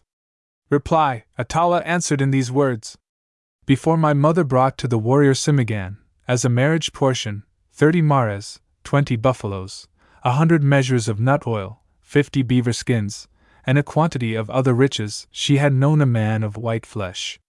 Now the mother of my mother threw water in her face, and forced her to marry the magnanimous Simaghan, who was like unto a king, and honored by the people as a genius. But my mother said to her new spouse, My bosom has conceived, kill me. Simaghan replied to her, May the Great Spirit preserve me from such an action. I will not mutilate you. I will either cut off your nose nor your ears, because you have been sincere and have not betrayed my couch. The fruit of your bosom shall be my fruit, and I will not visit you till after the departure of the bird of the rice fields, when the thirteenth moon shall have shone. About that time I issued from my mother's bosom, and I began to grow, proud as a Spaniard and as a savage. My mother made me a Christian, so that her God and the God of my father might also be my God. Afterwards, love sickness fell upon her, and she went down into the little pit furnished with skins, from which no one ever comes out. Such was Atala's story. And who was your father then, poor orphan? I said to her. How was he called by men upon earth, and what name did he bear among the genii? I never washed my father's feet, said Atala. I only know that he lived with his sister at St. Augustine, and that he ever remained faithful to my mother. Philip was his name amongst the angels, and men called him Lopez. At these words, I uttered a cry which re echoed throughout the solitude. The somies of my transports mingled with those of the storm. Pressing Atala to my heart, I exclaimed with sobs, O my sister! O daughter of Lopez! Daughter of my benefactor! Atala, alarmed, sought to ascertain the cause of my agitation, but when she learnt that Lopez was the generous host who had adopted me at St. Augustine, and whom I had quitted in order to be free, she was herself stricken with joy and confusion. This fraternal friendship which came upon us and joined its love to our love was too much for our hearts. Already had I intoxicated myself with her breath, already had I drunk all the magic of love upon her lips. With my eyes raised towards heaven, amidst the flash of the lightnings, I held my spouse in my arms in the presence of the Eternal. Splendid pomp, worthy of our misfortunes and of the grandeur of our loves, superb forests, that shook your creeping plants and your leafy domes as though they were to be the curtains and the canopy of our couch, overflowing river, roaring mountains, frightful and sublime nature, were you then but a combination prepared to deceive us, and could you not for one moment conceal a man's felicity amidst your mysterious horrors? Suddenly a vivid flash, followed by a clap of thunder, ran through the thickness of the shades, filled the forest with sulphur and light, and rent a tree close by us. We fled. Oh, surprise! In the silence which followed, we heard the sound of a bell. Both speechless, we listened to the sound, so strange in a desert. At the same instant, a dog barked in the distance. It approached, redoubled its cries, came up to us, and howled with joy at our feet. An old hermit, carrying a small lantern, was following the animal through the darkness of the forest. Heaven be praised, he cried, as soon as he perceived us. I have been looking for you a long time. Our dog smelt you as soon as the storm commenced, and has guided me hither. Poor children, how young you are, and how you must have suffered! Come, I have brought a bearskin. It shall be for this young woman, and there is some wine in our gourd. Let God be praised in all his works. His mercy is great and his goodness is infinite. Atala threw herself at the feet of the monk. Chief of prayer, said she to him, I am a Christian. Heaven has sent you to save me. My daughter, said the hermit, raising her up, we usually ring the mission bell during the night and during tempests, to call strangers, and in imitation of the example of our brethren of the Alps and of the Liban, we have taught our dog to discover lost travelers. I scarcely understood the hermit. This charity appeared to me so much above man that I thought I was dreaming. By the light of the little lantern the monk was holding in his hand, I saw that his beard and hair were saturated with water. His feet, his hands, and his face were bleeding, from their encounters with the brambles. Old man, I at length cried, what sort of heart have you, that you did not fear being struck by the lightning? Fear, retorted the father, with a certain ardor, fear when men are in danger and I can be useful to them. I should in that case be an unworthy servant of Jesus Christ. But do you know, I interrupted, that I am not a Christian? Young man, replied the hermit, did I ask you your religion? Jesus Christ did not say, my blood shall wash this one or that one. He died for the Jew and for the Gentile, and he only considered all the races of men as brothers in misfortune. What I am now doing for you is but little, and you would find elsewhere plenty of other help, but the glory of it should not fall upon the priests. What are we poor hermits, if not the coarse instruments of a celestial work? And what soldier would be cowardly enough to retreat when his chief, with the cross in his hand and his forehead covered with thorns, marches before him to the assistance of suffering humanity. These words went to my heart. Tears of admiration and tenderness fell from my eyes. My dear children, said the missionary, I govern in these forests a little flock of your wild brethren. My grotto is not far from here, in the mountain. Come and warm yourselves under my roof. You will not find the conveniences of life there, but you shall have shelter, and you should thank the divine goodness even for that for there are many men who are without it. 2. The laborers. T. Here are some righteous people whose conscience is so tranquil that one cannot approach them without participating in the peace emitted, so to say, by their heart and by their language. As the hermit went on speaking, I felt the passions calm down in my bosom, and even the storm of heaven appeared to recede at his voice. The clouds were soon sufficiently dispersed to permit us to quit our retreat. we issued from the forest, and commenced climbing a high mountain.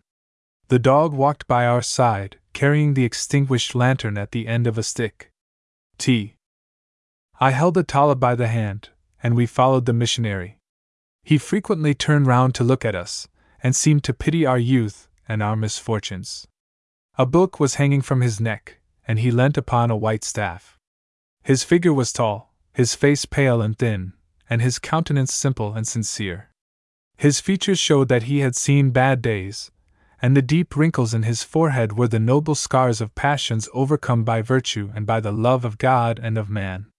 When he spoke to us standing and motionless, his long beard, his eyes modestly cast downwards, the affectionate tone of his voice, everything about him was calm and sublime. Whoever, like myself, has seen Father Aubry with his breviary and staff, on his lonely way in the desert, preserves a veritable idea of the Christian traveler upon earth. After half an hour's dangerous march through the paths of the mountain, we arrived at the missionary's grotto. We entered it over an accumulation of wet ivy and wild plants, washed down from the rocks by the rain. There was nothing in the place beyond a mat of papaya leaves, a gourd for drawing up water, a few wooden vessels, a spade, a harmless serpent, and upon a block of stone that served as a table, a crucifix and the book of the Christians the man of ancient days was not long in lighting a fire with some dried leaves. He then crushed some Indian corn between two stones, and having made a cake with it, placed it beneath the ashes to bake. When the cake had come to a fine golden color, he served it to us hot, with nut cream, in a maple bowl. The evening having restored calm, the servant of the Great Spirit proposed that we should go and sit at the entrance to the grotto, which commanded an immense view. The remains of the storm had been carried in disorder towards the east. The fires of the conflagration caused in the forests by the lightning were still shining in the distance. At the foot of the mountain, an entire pine wood had been thrown down into the mud, and the river was charged pell mell with molten clay, trunks of trees, and the bodies of dead animals and of dead fishes, floating upon the still agitated surface of the waters. It was in the midst of this scene that Atala related our history to the old genius of the mountain. His heart appeared to be touched, and tears fell upon his beard. My child, he said to Atala, you must offer your sufferings to God, for whose glory you have already done so many things. He will give you rest. Look at those smoking forests, those receding torrents, those scattered clouds. Do you imagine that he who can calm such a tempest cannot appease the troubles of the heart of man? If you have no better retreat, my dear daughter, I offer you a place amongst the flock I have had the happiness of calling to Jesus Christ. I will instruct Chactas, and I will give him to you as a husband when he shall have proved himself worthy to be your spouse. At these words I fell at the hermit's knees, shedding tears of joy, but Atala became as pale as death. The old man raised me with benignity, and I then perceived that both his hands were mutilated. Atala at once comprehended his misfortunes, the barbarians! she exclaimed. My daughter, replied the hermit, with a pleasant smile, what is that in comparison with the sufferings of my divine master? If the Indian idolaters have tortured me, they are poor, blind creatures, whom God will enlighten some day. I love them all the more for the injury they have done me. I could not remain in my country, to which I had gone back, and where an illustrious queen did me the honor to look upon these poor marks of my apostolate. And what more glorious reward could I receive from my labors than that of obtaining, from the head of our religion, the permission to celebrate the divine sacrifice with these mutilated hands? It only remained for me, after such an honor, to try and render myself worthy of it, so I returned to the new world to pass the rest of my life in the service of my God. I have dwelt in these solitudes nearly thirty years, and it will be twenty two tomorrow since I took possession of this rock. When I came to the place, I encountered but a few wandering families, whose manners were ferocious and whose life was miserable. I have induced them to listen to the word of peace, and their manners have become gradually softened. They now live together at the foot of this mountain. Whilst teaching them the way of salvation, I endeavored to instruct them in the primary arts of life, but without carrying them too far, and constantly keeping the honest people within the bounds of that simplicity which constitutes happiness. Fearing to trouble them by my presence, I retired to this grotto, where they come to consult me. It is here that, far from man, I admire God in the grandeur of the solitude, and prepare myself for the death which the length of my years announces to me as approaching. On finishing this discourse, the hermit fell upon his knees, and we imitated his example. He began in a loud voice a prayer to which Atala responded. Some dull flashes of lightning still opened the sky in the east, and upon the western clouds three suns seemed to be shining at the same time. We re entered the grotto, where the hermit stretched out a bed of cypress moss for Atala. Profound language was depicted in the eyes and movements of the maiden. She looked at Father Aubry as though she wished to reveal a secret to him, but something appeared to deter her from so doing, either my presence, or a sort of shame, or perhaps the uselessness of the avowal. I heard her get up in the middle of the night. She went to look for the hermit, but as he had given up his couch to Atala, he had gone to contemplate the beauty of the heavens, and to pray to God on the top of the mountain, he told me the next day that such was his custom, even during winter, as he loved to see the forests wave their stripped summits, the clouds fly through the air, and to hear the winds and the torrents roar in the solitude. My sister was therefore obliged to return to her couch, where she immediately fell asleep. Alas! Full of hope, I thought Atala's weakness was nothing more than a passing sign of weariness. The following morning I was awakened by the songs of the cardinals and the mockingbirds, nestled in the acacias and laurels that surrounded the grotto. I went forth and gathered a magnolia rose, and placed it, wet with the tears of the morning, upon the head of my sleeping Atala. I hoped, according to the religion of my country, that the soul of some child dead at the breast might have descended upon this flower in a dewdrop, and that a happy dream might convey it to the bosom of my future spouse. I afterwards sought my host. I found him, his gown turned up into his two pockets, and a chaplet in his hand, waiting for me, seated upon the trunk of a pine tree that had fallen from old age. He proposed that we should go together to the mission while Atala was still reposing. I accepted his offer, and we immediately started on our way. On descending the mountain, I perceived some oaks upon which the genii seemed to have drawn foreign characters, the hermit told me that he had traced them himself, that they were some verses of an ancient poet called Homer, and a few sentences of another poet, more ancient still, named Solomon. There was a sort of mysterious harmony between the wisdom of former times, the verses eaten into by moss, the old hermit who had engraved them, and the aged oaks which had served him for books. His name, his age, and the date of his mission were also marked upon a reed of the savannah at the foot of those trees. I was surprised at the fragility of the latter monument. It will last longer than I, replied the father, and it will always be of more value than the little good I have done. From thence we arrived at the entrance to a valley, where I saw a wonderful work. It was a natural bridge, similar to that in Virginia, of which you have perhaps heard. Men, my son, especially those of your country, often imitate nature, and their copies are always insignificant. It is not the same with nature when she appears to imitate the labors of men by in reality offering them models. Then it is that she throws bridges from the summit of one mountain to the summit of another, suspends roads in the air, spreads rivers for canals, carves out hills for columns, and for basins excavates seas. We passed beneath the sole arch of this bridge, and found ourselves in front of another wonder the cemetery of the Indians of the Mission, or the Groves of Death. Father Aubry had permitted his neophytes to bury their dead in their manner, and to continue its original name to their place of sepulture. He had merely sanctified the place with a cross. Asterisk the soil was divided, like fields set out for harvest, into as many lots as there were families. Each lot formed a wood of itself, which varied according to the taste of those who had planted it.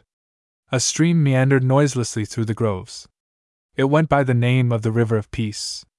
This smiling refuge of souls was closed on the east by the bridge beneath which we had passed. Two hills bounded it on the north and on the south, and it was open only towards the west, where stood a large forest of fir trees. The trunks of these trees, spotted with green, and growing without branches up to their very summits, resembled tall columns, and formed the peristyle of this temple of death.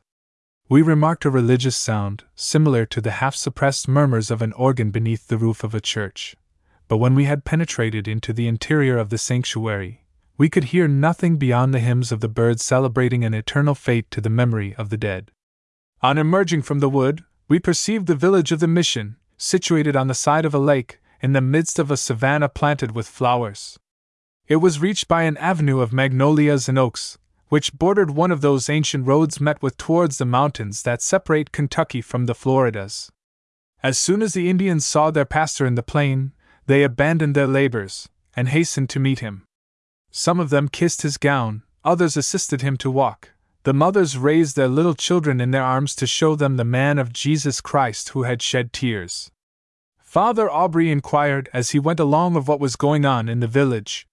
He gave counsel to one, and a mild reprimand to another. He spoke of harvests to be gathered, of children to be instructed, of troubles to be consoled, and he alluded to God in every topic he touched upon.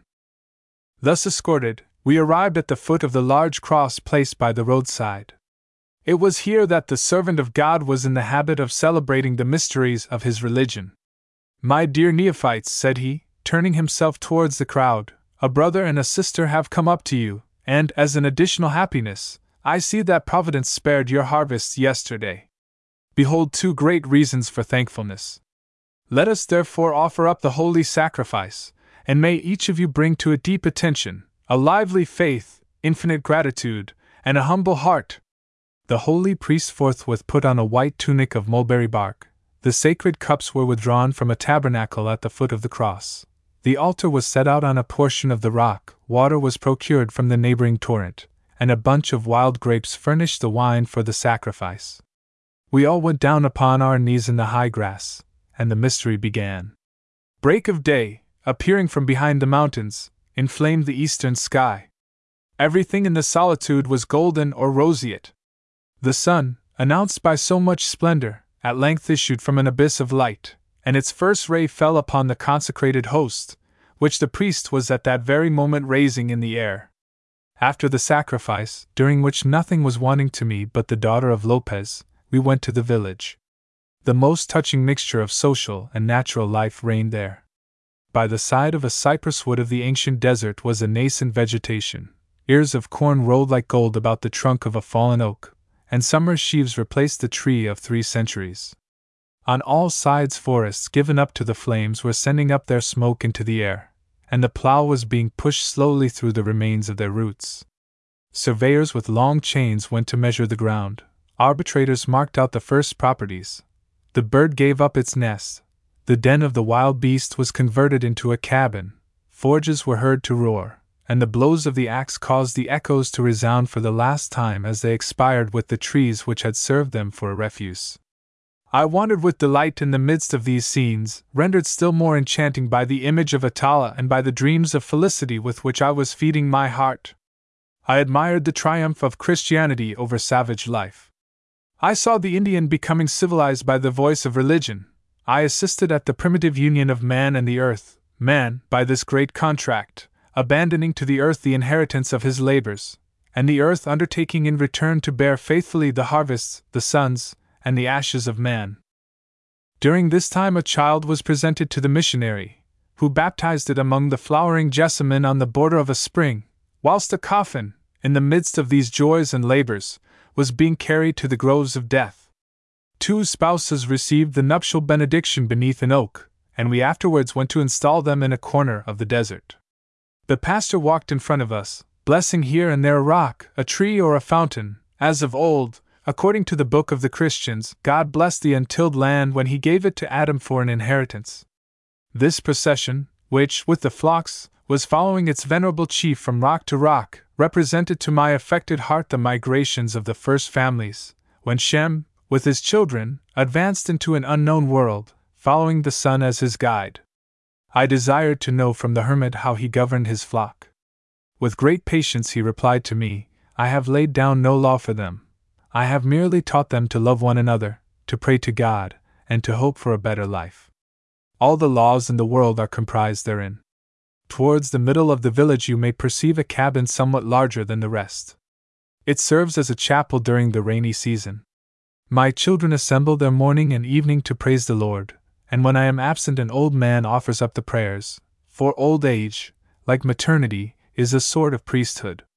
The people afterwards go to work in the fields and although the properties are divided, in order that each may learn something of social economy, the harvests are deposited in the same storehouse, out of a spirit of brotherly charity.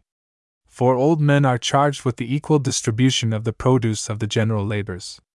Add to all that are religious ceremonies, plenty of hymns, the cross where I celebrate the mysteries, the elm tree beneath which I preach in fine weather, our tombs near our cornfields, our rivers into which I plunge the little children, and the St. John's of this new Bethany, and you will have a complete idea of this kingdom of Jesus Christ.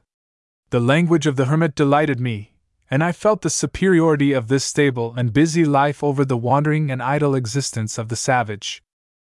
Ah, René! I do not repine against Providence, yet I confess I never think of that evangelical society without experiencing bitter regret. How a hut, with Atala, in that neighborhood, would have rendered my life happy! There all my wanderings would have ceased, there, with a spouse, ignored by men and concealing my happiness in the depths of the forest, my days would have flown by like those rivers which have not even a name in the desert. Instead of the peace I was then bold enough to promise myself, amidst what troubles have my years been cast? The constant plaything of fortune, wrecked upon every shore, long in exile from my country, and on my return thither finding only a ruined cabin and friends in the tomb, such was to be the destiny of Chactas. 3. The drama. If my dream of happiness was bright, it was also of short duration, and I was to be awakened from it at the hermit's grotto. On arriving there in the middle of the clay, I was surprised at not seeing Atala come forth to meet us. I cannot tell what sudden apprehension took possession of me. As we approached the grotto, I dared not call the daughter of Lopez, my imagination was equally frightened by the idea of the noise or of the silence that might follow my cries. Still more terrified by the dark appearance of the entrance to the rock, I said to the missionary, O you, whom heaven accompanies and strengthens, penetrate into those shades. I. How weak is the man who is governed by his passions! How strong is he who relies upon God! There was more courage in that religious heart, withered by seventy six years, than in all the ardor of my youth. The man of peace entered the grotto, whilst I remained outside, full of terror. Soon a feeble murmur of complaint issued from the interior of the rock, and fell upon my ear. Uttering a cry as I recovered my strength, I rushed into the darkness of the cavern. Spirits of my fathers, you alone know the spectacle that met my view. The hermit had lighted a pine torch, which he was holding with a trembling hand over Atala's couch. With her hair in disorder, the young and beautiful woman, slightly raised upon her elbow, looked pale and suffering. Drops of painful sweat shone upon her forehead. Her half extinguished eyes still sought to express her love to me, and her mouth endeavored to smile. As though struck by lightning, with my eyes fixed, my arms outstretched, and my lips apart, I remained motionless. A profound silence reigned for a moment between the three personages of this scene of grief. The hermit was the first to break it. This, he said, can only be a fever occasioned by fatigue, and if we resign ourselves to God's will, He will take pity on us. At these words, my heart revived, and with the mobility of the savage, I passed suddenly from an excess of fear to an excess of confidence, from which, however, Atala soon aroused me. Shaking her head sadly, she made us a sign to approach her couch. My father, she said, in a weak voice, addressing herself to the hermit, I am upon the point of death. O Chactas! Listen without despair to the fatal secret I had concealed from you in order not to make you too miserable, and out of obedience to my mother. Try not to interrupt me by any marks of grief, which would shorten the few moments I have to live. I have many things to tell of, and from the beatings of my heart, which slacken, I do not know what icy burden presses within my bosom, I feel that I cannot make too much haste. After a short silence, Atala continued thus My sad destiny began almost before I had seen the light. My mother had conceived me in misfortune. I wearied her bosom, and she brought me into the world with such painful difficulty that my life was despaired of. To save me, my mother made a vow. She promised the Queen of Angels that I should consecrate myself to an unwed life if I escaped from death. That fatal vow is now hurrying me to the tomb. I was entering upon my sixteenth year when I lost my mother. Some hours before her death, she called me to her bedside. My daughter, she said, in the presence of the missionary who was consoling her last moments. You know the vow I made for you. Would you belie your mother? O oh, my I am leaving you in a world that is not worthy of possessing a Christian, in the midst of idolaters who persecute the God of your father and of your mother, the God who, after having given you life, has preserved it to you by a miracle. Ah, my dear child, by accepting the Virgin's veil, you only renounce the cares of the cabin and the fatal passions which have tormented your mother's breast. Come, then, my well beloved, come, swear upon this image of the Saviour's mother, held by the hands of this holy priest and of your dying parent, that you will not betray me in the face of heaven. Remember what I promised for you in order to save your life, and that, if you do not keep my promise, you will plunge your mother's soul into eternal tortures. O oh, my mother, why spake you thus? O religion, the cause of my ills and of my felicity, my ruin and my consolation at the same time. And you, dear and sad object of a passion that is consuming me even in the arms of death, you can now see, O Chactas, what has caused the hardship of our destiny. Melting into tears, and throwing myself upon my mother's bosom, I promised all that I was asked to promise. The missionary pronounced over me the fearful language of my oath, and gave me the scapulary that bound me forever. My mother threatened me with her malediction if ever I broke my vow, and after having advised me to keep the secret inviolably from the pagans, the persecutors of my religion, she expired, whilst holding me in a tender embrace. I did not at first know the danger of my oath. Full of ardor and a veritable Christian, proud, too, of the Spanish blood that flowed in my veins, I saw myself surrounded by men unworthy of receiving my hand, and I congratulated myself upon having no other spouse than the God of my mother. I saw you, young and beautiful prisoner. I pitied your lot. I had the courage to speak to you at the funeral pile in the forest. Then it was that I felt the weight of my vows. When Atala had finished littering these words, I cried out, with clenched fists, and looking at the missionary with a threatening air, This, then, is the religion you have so much vaunted to me. Perish the oath that deprives me of Atala. Man priest, why did you come into these forests? To save you, said the old man, in a terrible voice, to conquer your passions, and to prevent you, blasphemer, from drawing down upon yourself the wrath of heaven. It is becoming, indeed, for so young a man, scarcely entered upon life, to complain of his griefs. Where are the marks of your sufferings? Where are the acts of injustice you have had to support? Where are your virtues, which alone could give you a certain right to murmur? What services have you rendered? What good have you done? What, miserable creature! You can only show me passions, and you dare to accuse heaven! When, like Father Aubry, you shall have passed thirty years in exile upon the mountains, you will be less prompt to judge of the designs of Providence. You will then understand that you know nothing and are nothing, and that there is no chastisement so severe, no misfortune so terrible, that our corrupt flesh does not deserve to suffer. The lightnings that flashed from the old man's eyes, the beatings of his beard against his breast, and his fiery language, made him like to a god. Overcome by his majesty, I fell at the father's knees, and asked pardon for my anger. My son, he replied, in a tone so mild that a feeling of remorse entered my soul, it was not for myself that I reprimanded you. Alas!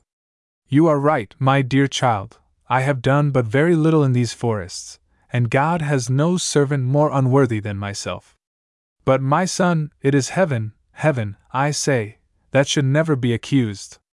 Pardon me if I have offended you, and let us listen to your sister.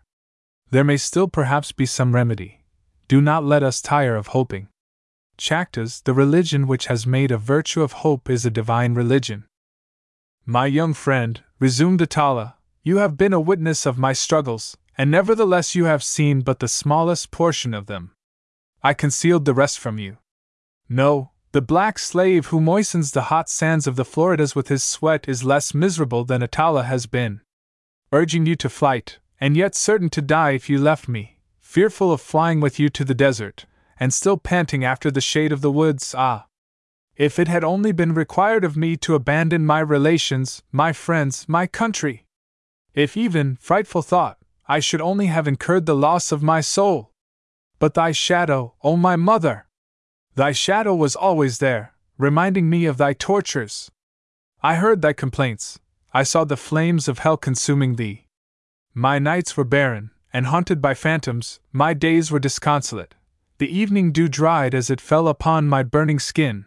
I opened my lips to the breezes, and the breezes, far from refreshing me, became heated with the fire of my breath.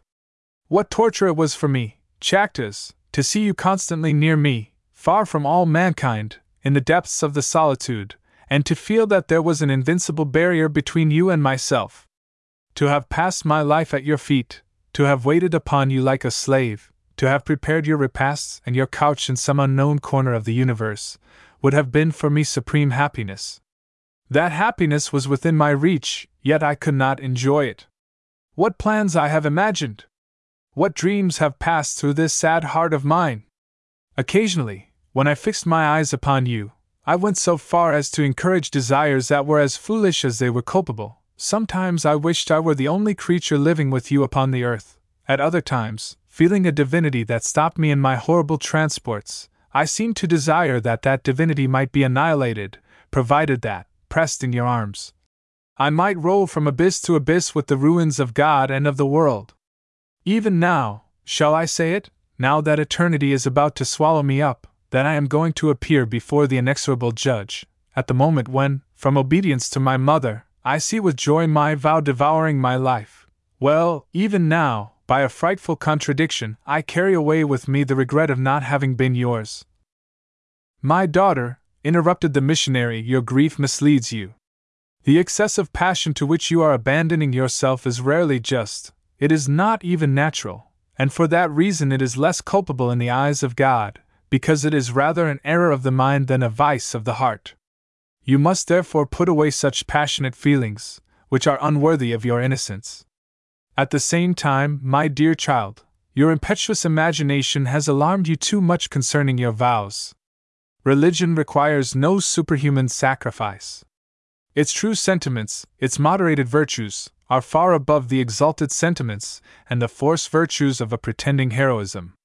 If you had succumbed, well, poor lost sheep! The Good Shepherd would have sought for you, and would have brought you back to the flock. The treasures of repentance were open to you. Torrents of blood are required to wipe out our faults in the eyes of men. A single tear suffices with God. Tranquilize yourself, therefore, my dear daughter, your situation needs calm. Let us address ourselves to God, who heals all the wounds of his servants. If it be his will, as I trust it may be, that you escape from this malady, I will write to the Bishop of Quebec, he has the power to release you from your vows, which are but simple vows, and you shall finish your days near me, with Chactas as your spouse. As the old man finished speaking, Atala was seized with a violent convulsion, from which she emerged with all the signs of fearful suffering. What, said she, joining her two hands with passion, there was a remedy. I could have been released from my vows. Yes, my daughter, replied the father, and it is still time. It is too late, it is too late, she cried. Must I die at the moment when I learn that I might have been happy? Why did I not know asterisk this old man sooner? At present, what happiness should I be enjoying with you, with my Chactas, a Christian, consoled, comforted by this august priest, in this desert, forever? Oh! My felicity would have been too great. Calm yourself, I said to her, taking hold of one of the unfortunate maiden's hands. Calm yourself, that happiness is still in store for us. Never. Never, said Atala. How? I asked. You do not know all, cried the maiden. Yesterday, during the storm, I was on the point of breaking my vows. I was going to plunge my mother into the flames of the abyss. Already her malediction was upon me, already I lied to the God who had saved my life.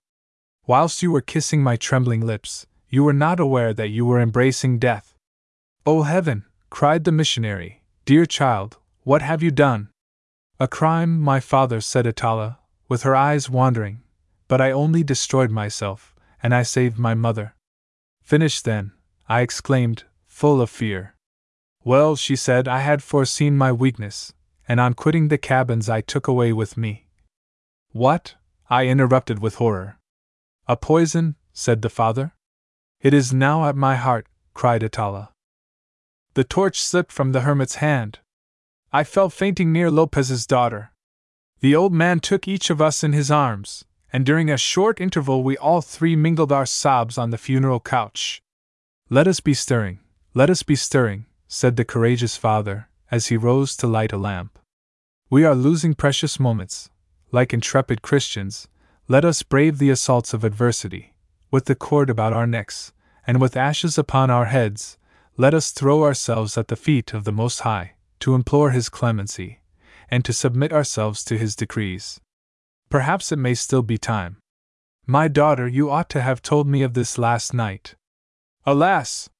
My father, said Atala, I looked for you last night, but heaven, as a punishment for my faults, kept you away from me. Besides, all help would have been useless, for even the Indians themselves, who are so clever in what concerns poisons, know no remedy for that I have taken. O Chactas, judge of my astonishment when I found that the result was not so prompt as I had expected. My love redoubled my strength, and my soul was unwilling to separate thus quickly from you. It was no longer by sobs that I now interrupted Atala's recital, but by a torrent of passionate transports known only to savages. I rolled myself upon the ground, twisting my arms and biting my hands.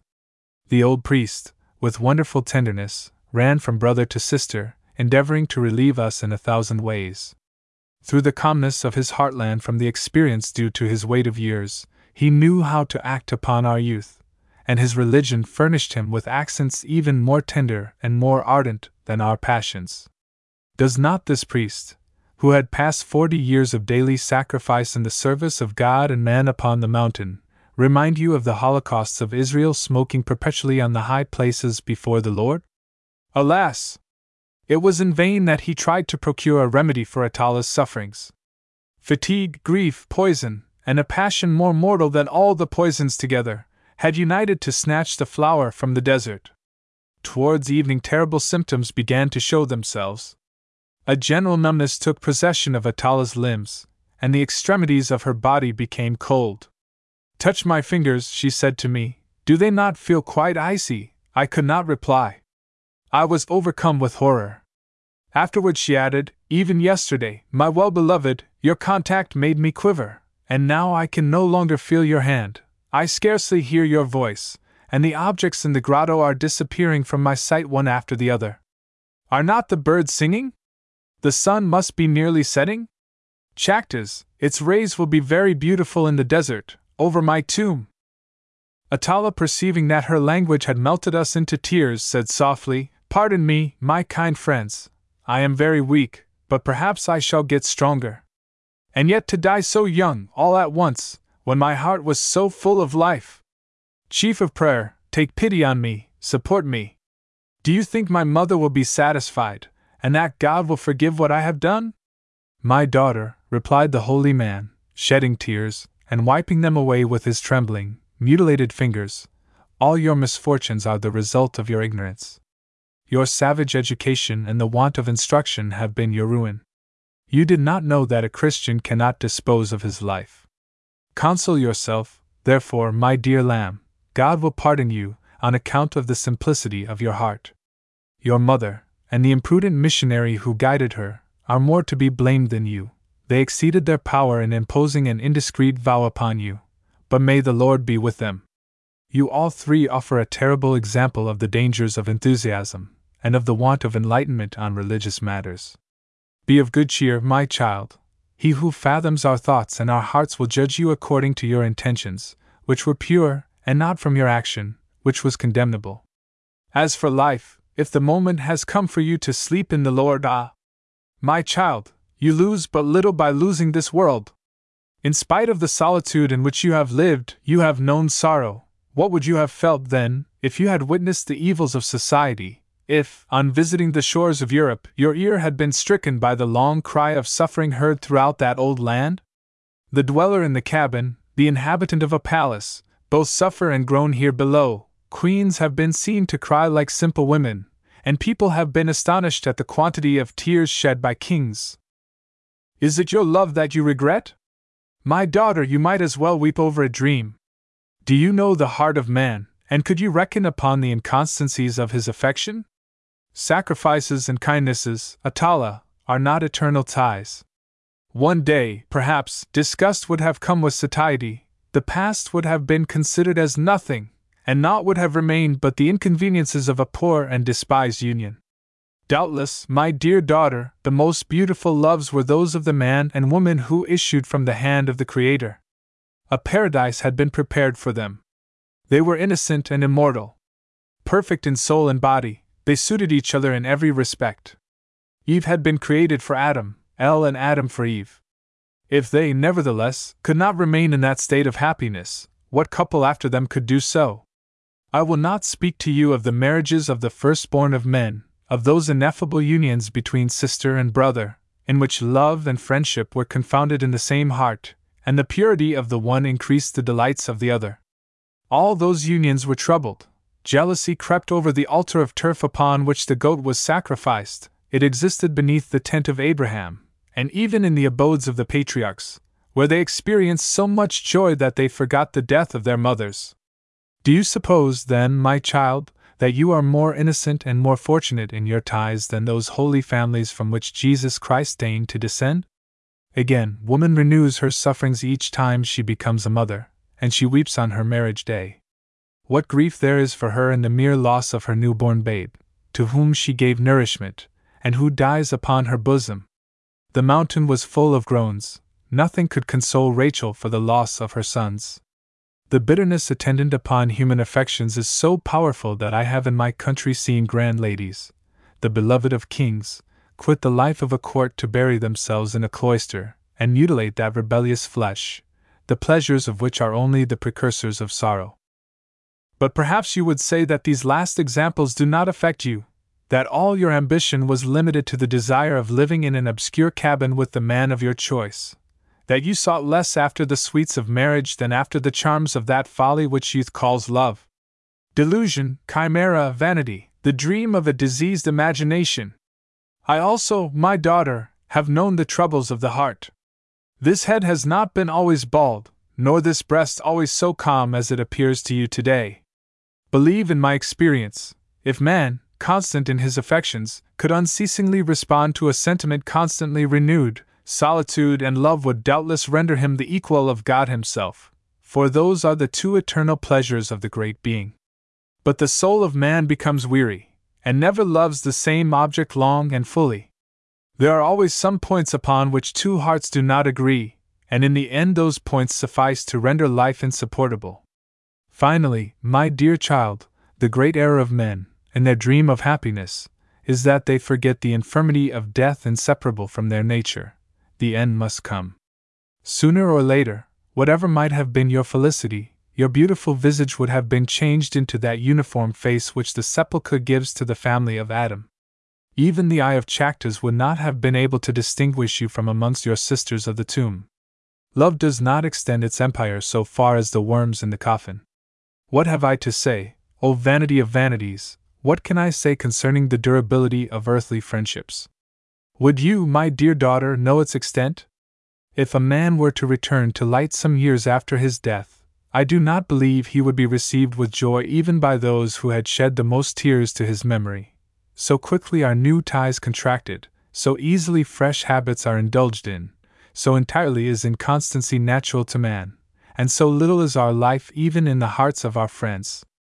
Thank, therefore, the divine goodness, my dear daughter, for taking you away thus early from this valley of misery. Already the white robe and the brilliant crown of virgins are being prepared for you in the skies.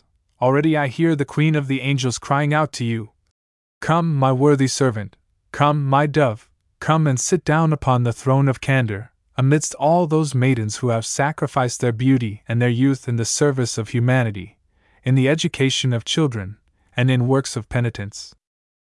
As the last ray of daylight stills the winds and spreads tranquility through the sky, so the old man's calm language appeased the passions in the bosom of my lover. She no longer thought of anything but my grief, and of the means for enabling me to support her loss. At first, she said that she should die happy if I would promise her to dry my tears. Then she spoke to me of my mother and of my country, and endeavored to distract me from present grief by referring to past sufferings. She exhorted me to patience and virtue. You will not always be unhappy, she said. If heaven tries you today, it is merely to render you more compassionate for the ills of others. The heart, Chactas, is like those trees that only yield their balm for healing men's wounds after having been themselves seared with iron. When she had thus spoken, Atala turned towards the missionary, seeking from him the consolation she had been endeavoring to impart to me, and by turns consoling and consoled, she gave and received the word of life, upon the couch of death. Nevertheless, the hermit redoubled his zeal. With the torch of religion in his hand, he appeared to be guiding Atala to the tomb, to show her its secret wonders. The humble grotto was full of the grandeur of this Christian agony, and the heavenly spirits were no doubt attentive to the scene, in which religion had to struggle alone against love, youth, and death. Divine religion triumphed, and her victory was perceptible from the holy sadness that followed our heart's previous passionate transports. Towards the middle of the night, Atala seemed to revive, and repeated the prayers pronounced by the monk at the side of her couch. Shortly afterwards, she offered me her hand, and in a voice scarcely audible said, Son of Outalissi, do you remember the night when you took me for the virgin of the last loves? What a singular omen of our destiny! She stopped, then continued, When I think that I am leaving you forever, my heart makes such an effort to live, that I feel almost strong enough to render myself immortal by the power of my love. But, O oh God! Thy will be done! Atala became silent during a few instants.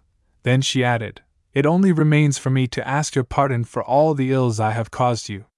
Chactas, a little earth thrown upon my body will place a world between you and me, and will deliver you forever from the weight of my calamities. Pardon you, I exclaimed, drowned in tears. Is it not I who have caused all your misfortunes? My friend, she replied, interrupting me, you have rendered me very happy, and if I had to begin my life over again, I should still prefer the happiness of having loved you for a few short moments in an exile of adversity to an entire life of repose in my own country. Here Atala's voice languished, the shadows of death spread themselves about her eyes and her mouth. Her wandering fingers endeavored to catch at something, and she spoke lowly with the invisible spirits. Soon, however, making an effort, she attempted, but in vain, to take the little crucifix from her neck. She asked me to untie it myself, and then said to me, When I spoke to you for the first time, by the light of the fire you saw this cross shining upon my bosom. It is the only treasure that Atala possesses. Lopez, your father and mine, sent it to my mother a few days after my birth. Accept the inheritance, then, from me, my brother, and keep it in remembrance of my misfortunes. Chactas, I have a last request to make of you. Our union on earth, my friend, would have been short, but after this life there is a longer life. I'd only go before you today, and I will wait for you in the celestial empire. If you have loved me, get yourself instructed in the Christian religion, which will prepare our reunion. That religion has worked a great miracle under your own eyes, since it enables me to quit you without the anguish of despair. Still, Chactas, I only desire you to make me a simple promise. I know too well what it costs to ask an oath from you. Perhaps such a vow might separate you from some woman happier than I. O oh, my mother, pardon thy daughter. I am again succumbing to my weaknesses, and am turning aside from thee, O my God, thoughts that should be thine, and thine only. Overwhelmed with grief, I promised Atala that I would one day embrace the Christian religion. At this moment, the hermit, rising with an inspired air, and stretching his arms towards the roof of the grotto, exclaimed, It is time, it is time to call God hither. Scarcely had he uttered those words, when a supernatural force constrained me to fall upon my knees and to turn my head towards the foot of Atala's couch. The priest opened a secret place that contained a golden urn covered with a silk veil. He then knelt down and prayed fervently. Suddenly the grotto appeared to be illuminated, songs of angels and the vibrations of celestial harps were heard in the air, and when the hermit drew the sacred vessel from the tabernacle, I thought I saw God Himself issue forth from the side of the mountain. The priest opened the cup, took between his fingers a wafer white as snow, and approached Atala as he pronounced some mysterious words. That saint's eyes were upturned in ecstasy.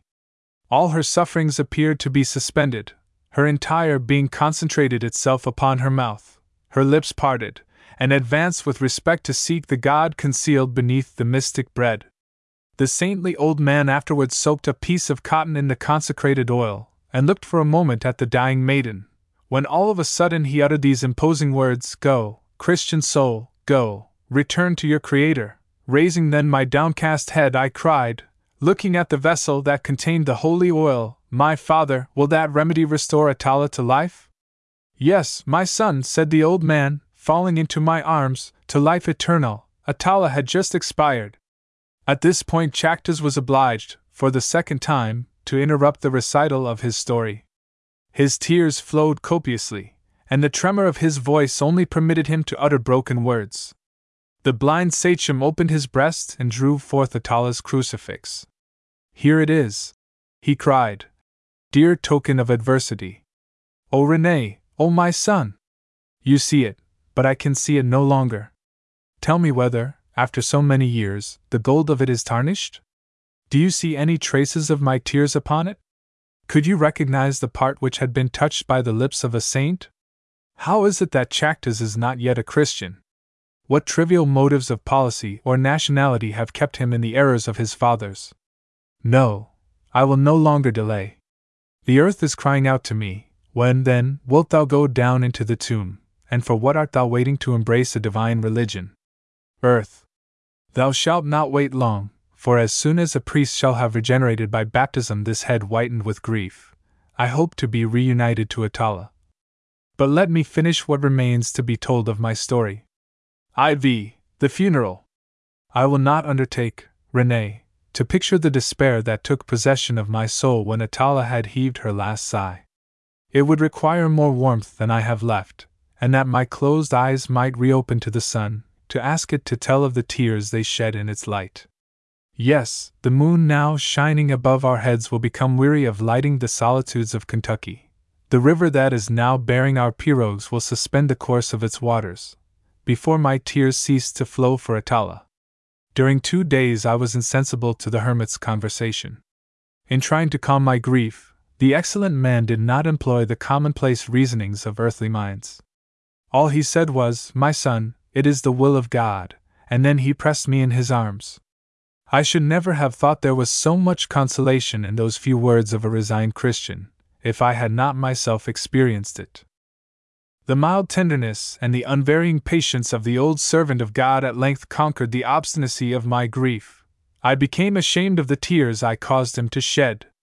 My father, I said, this is too much. Let the passions of a young man disturb the peace of your days no longer.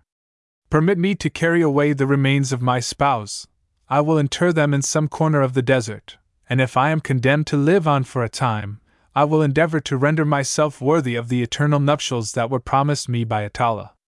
At this unexpected return of courage, the good father trembled with joy, saying, O blood of Jesus Christ, blood of my divine Master, I acknowledge herein thy merits. Thou wilt no doubt say this young man. My God, finish thy work, restore peace to this troubled soul, and leave it but the humble and useful remembrances of its misfortunes. The righteous man refused to give up to me the body of Lopez's daughter, but he proposed to call together his neophytes, and to inter it with all the pomp of the Christian ceremonial. In my turn, I refused. Atala's misfortunes and virtues, I said, were unknown to men. Let her grave, dug secretly by our hands, share that obscurity. We agreed to set off the next morning at sunrise, and to bury Atala beneath the arch of the natural bridge at the entrance to the groves of death. It was also decided that we should pass the night in prayer near the corpse of the saint. Towards evening, we transported the precious remains to an opening of the grotto looking to the north. The hermit had enveloped them in a piece of European lawn, woven by his mother. It was the only thing still remaining to him of his country, and he had long preserved it for his own tomb. We laid Atala upon a turf of mountain sensitives. Her feet, her head, her shoulders, and a part of her bosom were uncovered. There was a faded magnolia in her hair, the same flower I had placed upon the Virgin's couch to render her fruitful. Her lips, like a rosebud gathered two mornings before, seemed to languish and smile. Her cheeks, of sparkling whiteness, showed a number of blue veins. Her beautiful eyes were closed, her modest feet joined together, and her hands of alabaster pressed against her heart an ebony crucifix. The scapulary of her vows was fastened about her neck. She appeared as though enchanted by the angel of melancholy, and by the double sleep of innocence and of the tomb. I never saw anything so heavenly. By a person unconscious that this young girl had enjoyed the light, she might have been taken for a statue of sleeping virginity. The monk did not cease praying all night. I sat in silence at the end of my Atala's funeral couch. How often, during her sleep, I had held that charming head upon my knees! How many times I had leaned over her to hear her breathe, and to inhale her breath. But at present no sound issued from that motionless breast, and it was in vain that I looked for the awakening of my love. The moon lent her pale light to this funereal watching. She rose in the middle of the night, like a white vestal come to weep over the coffin of a companion. From time to time the monk dipped a flowering branch into the holy water, and shaking its moistened leaves, perfumed the night air with heavenly balms. Occasionally also he repeated, to an ancient tune, these verses by an old poet named Job I have passed away like a flower, I have withered like the grass of the fields. Wherefore is light given to him that is in misery, and life unto the bitter in soul? Thus sang the old man. His deep and irregular voice went rolling through the silence of the desert. The name of God and of the tomb issued from all the echoes, from all the torrents, and from all the forests, and the groves of death seemed to be murmuring a distant chorus of the departed in reply to the hermit's sacred chant. Nevertheless, a bar of gold was forming in the east. The sparrowhawks were crying upon the rocks, and the martins creeping back into the hollows of the elm trees. These were so many signs that the time had come for Atala's interment. I took the body on my shoulders, the hermit walked in front of me, carrying a spade in his hand. We commenced the descent from rock to rock, old age and death combined equally to slacken our pace. At the sight of the dog which had found us in the forest, and which now, jumping with joy, led us by another route, I melted into tears. Atala's long hair, the plaything of the morning breezes, frequently threw its golden veil over my eyes, and bending beneath the burden, I was obliged to lay it down often upon the moss, and sit awhile, to recover my strength. At length we arrived at the spot selected by my grief, and we entered beneath the arch of the bridge. Oh, my son, you should have seen the youthful savage and the old hermit, on their knees in front of each other, in the desert, digging with their hands a grave for the poor girl whose body lay stretched out close at hand, in the dried up bed of a torrent. When our work was terminated, we transported the loved one into her bed of clay. Taking then a little dust in my hand, and observing a fearful silence, I looked upon Atala's face for the last time. I afterwards spread the earth over that forehead of eighteen springs. Gradually I saw the features of my sister disappear, and her graces become hidden beneath the curtain of eternity. Lopez, I exclaimed, behold your son burying your daughter, and I finished by covering Atala entirely with the earth of sleep. We returned to the grotto, where I made the missionary acquainted with the project I had formed of remaining with him. The saint, who wonderfully understood the heart of man, penetrated my thought and the artfulness of my grief. He said, Chactas, son of Outalissi, so long as Atala was alive, I myself desired that you should live with me, but at present your lot is changed, you owe yourself to your country. Believe me, my son, such griefs are not eternal. Sooner or later they wear themselves out, because the heart of man is finite. That is one of our great miseries. We are not even capable of being unhappy for a long time. Return to the Mississippi, go and console your mother, who weeps for you day by day, and who stands in need of your support. Get yourself instructed in Atala's religion whenever an opportunity presents itself, and remember that you promised her to be virtuous and Christian. I will watch over her tomb. Go, my son, God, your sister's soul, and the heart of your old friend, will follow you. Such was the language of the man of the rock. His authority was too great, his wisdom too profound, not to be obeyed. The next morning I quitted my venerable host, who, pressing me to his heart, gave me his last counsels, his last blessing, and his last tears. I went to the grave, and was surprised at finding a little cross placed over the body as one may sometimes perceive the mast of a vessel that has been wrecked. I judged that the hermit had been there to pray during the night. This mark of friendship and religion caused me to shed an abundance of tears. I was almost tempted to reopen the tomb, in order to gaze once more upon my well beloved. A religious fear withheld me. I sat down upon the recently disturbed ground. With an elbow resting upon my knees, and my head supported by my hand, I remained buried for a time in a most bitter reverie. Oh, René! It was then that, for the first time, I made serious reflections upon the vanity of our days, and the still greater vanity of our projects. Ah! My child, who has not made such reflections? I am no longer but an old stag whitened by the winters. My years compete with those of the crow. Well, in spite of the number of days accumulated over my head, in spite of such a long experience of life, I have not yet met with a man who had not been deceived in his dreams of happiness, nor a heart that did not contain a hidden wound. Having thus seen the sun rise and set upon this place of grief, the next day, at the first cry of the stork, I prepared to leave the sacred sepulchre. I quitted it as the spot from which I desired to start upon a career of virtue.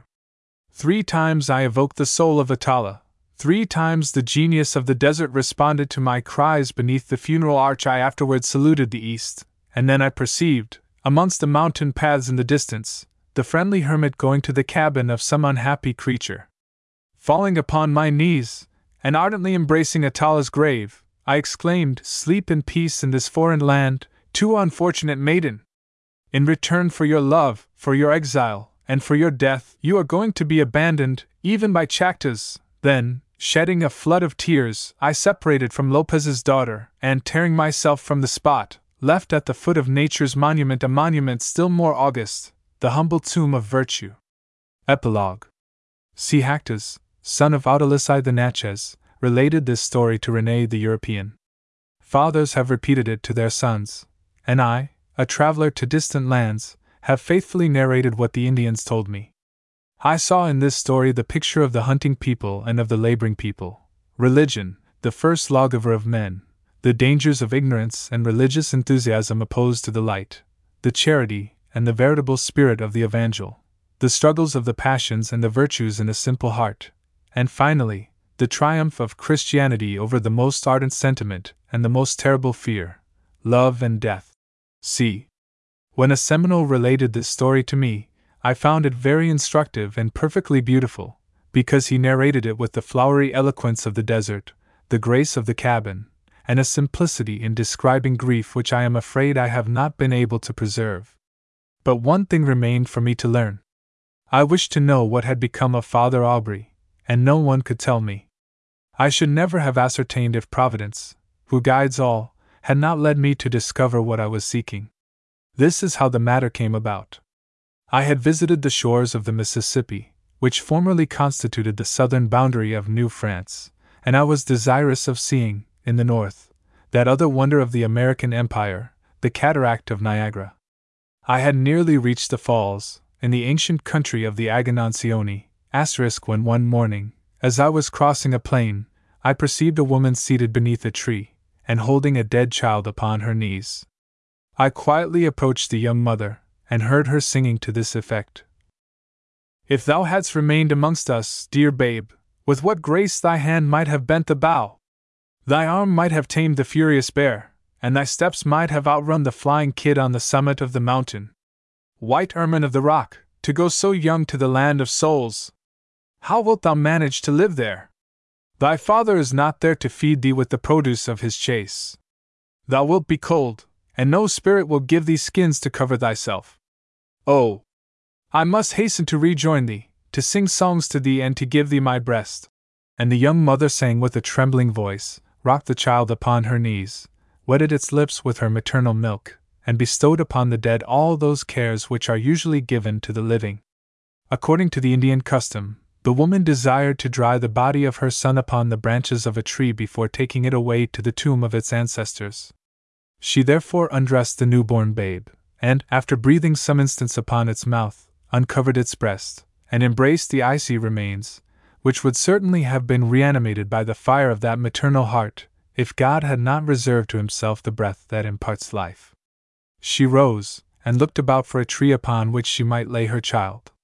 She selected a maple with red flowers, festooned with garlands of apios, that emitted the sweetest perfumes.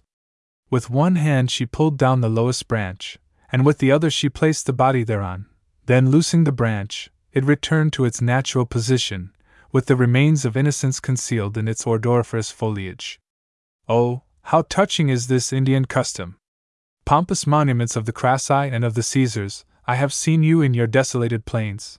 But I by far prefer those Aryan tombs of the savages, those mausoleums of flowers and verdure, perfumed by the bee and waved by the zephyr, wherein the nightingale builds its nest and warbles its plaintive melody. When the mortal remains are those of a young maiden suspended by the hand of a lover to the tree of death, or of a beloved child placed by a fond mother in the dwelling of the little birds, the charm is still greater. I approached her who was groaning at the foot of the maple tree, and placed my hands upon her head as I uttered the three cries of grief. Afterwards, without speaking to the young mother, I imitated her by taking a bow and driving away the insects that were buzzing about the child's body. But I was careful not to disturb a neighboring dove. The Indian woman said to it, Dove, if thou art not the soul of my departed son, thou art doubtless a mother seeking for something to make a nest. Take these hairs, which I shall no more wash in scented water, take them for a bed for thy little ones, and may the Great Spirit preserve them to thee. Nevertheless, the mother wept with joy on remarking the stranger's politeness.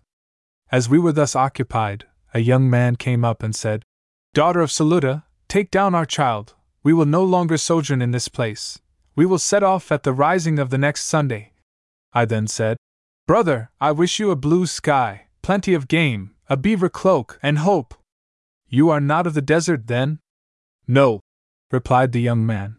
We are exiles, and we are going to seek a country.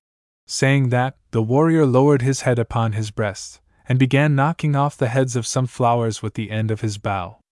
I saw that there were tears at the bottom of this story, so I remained silent.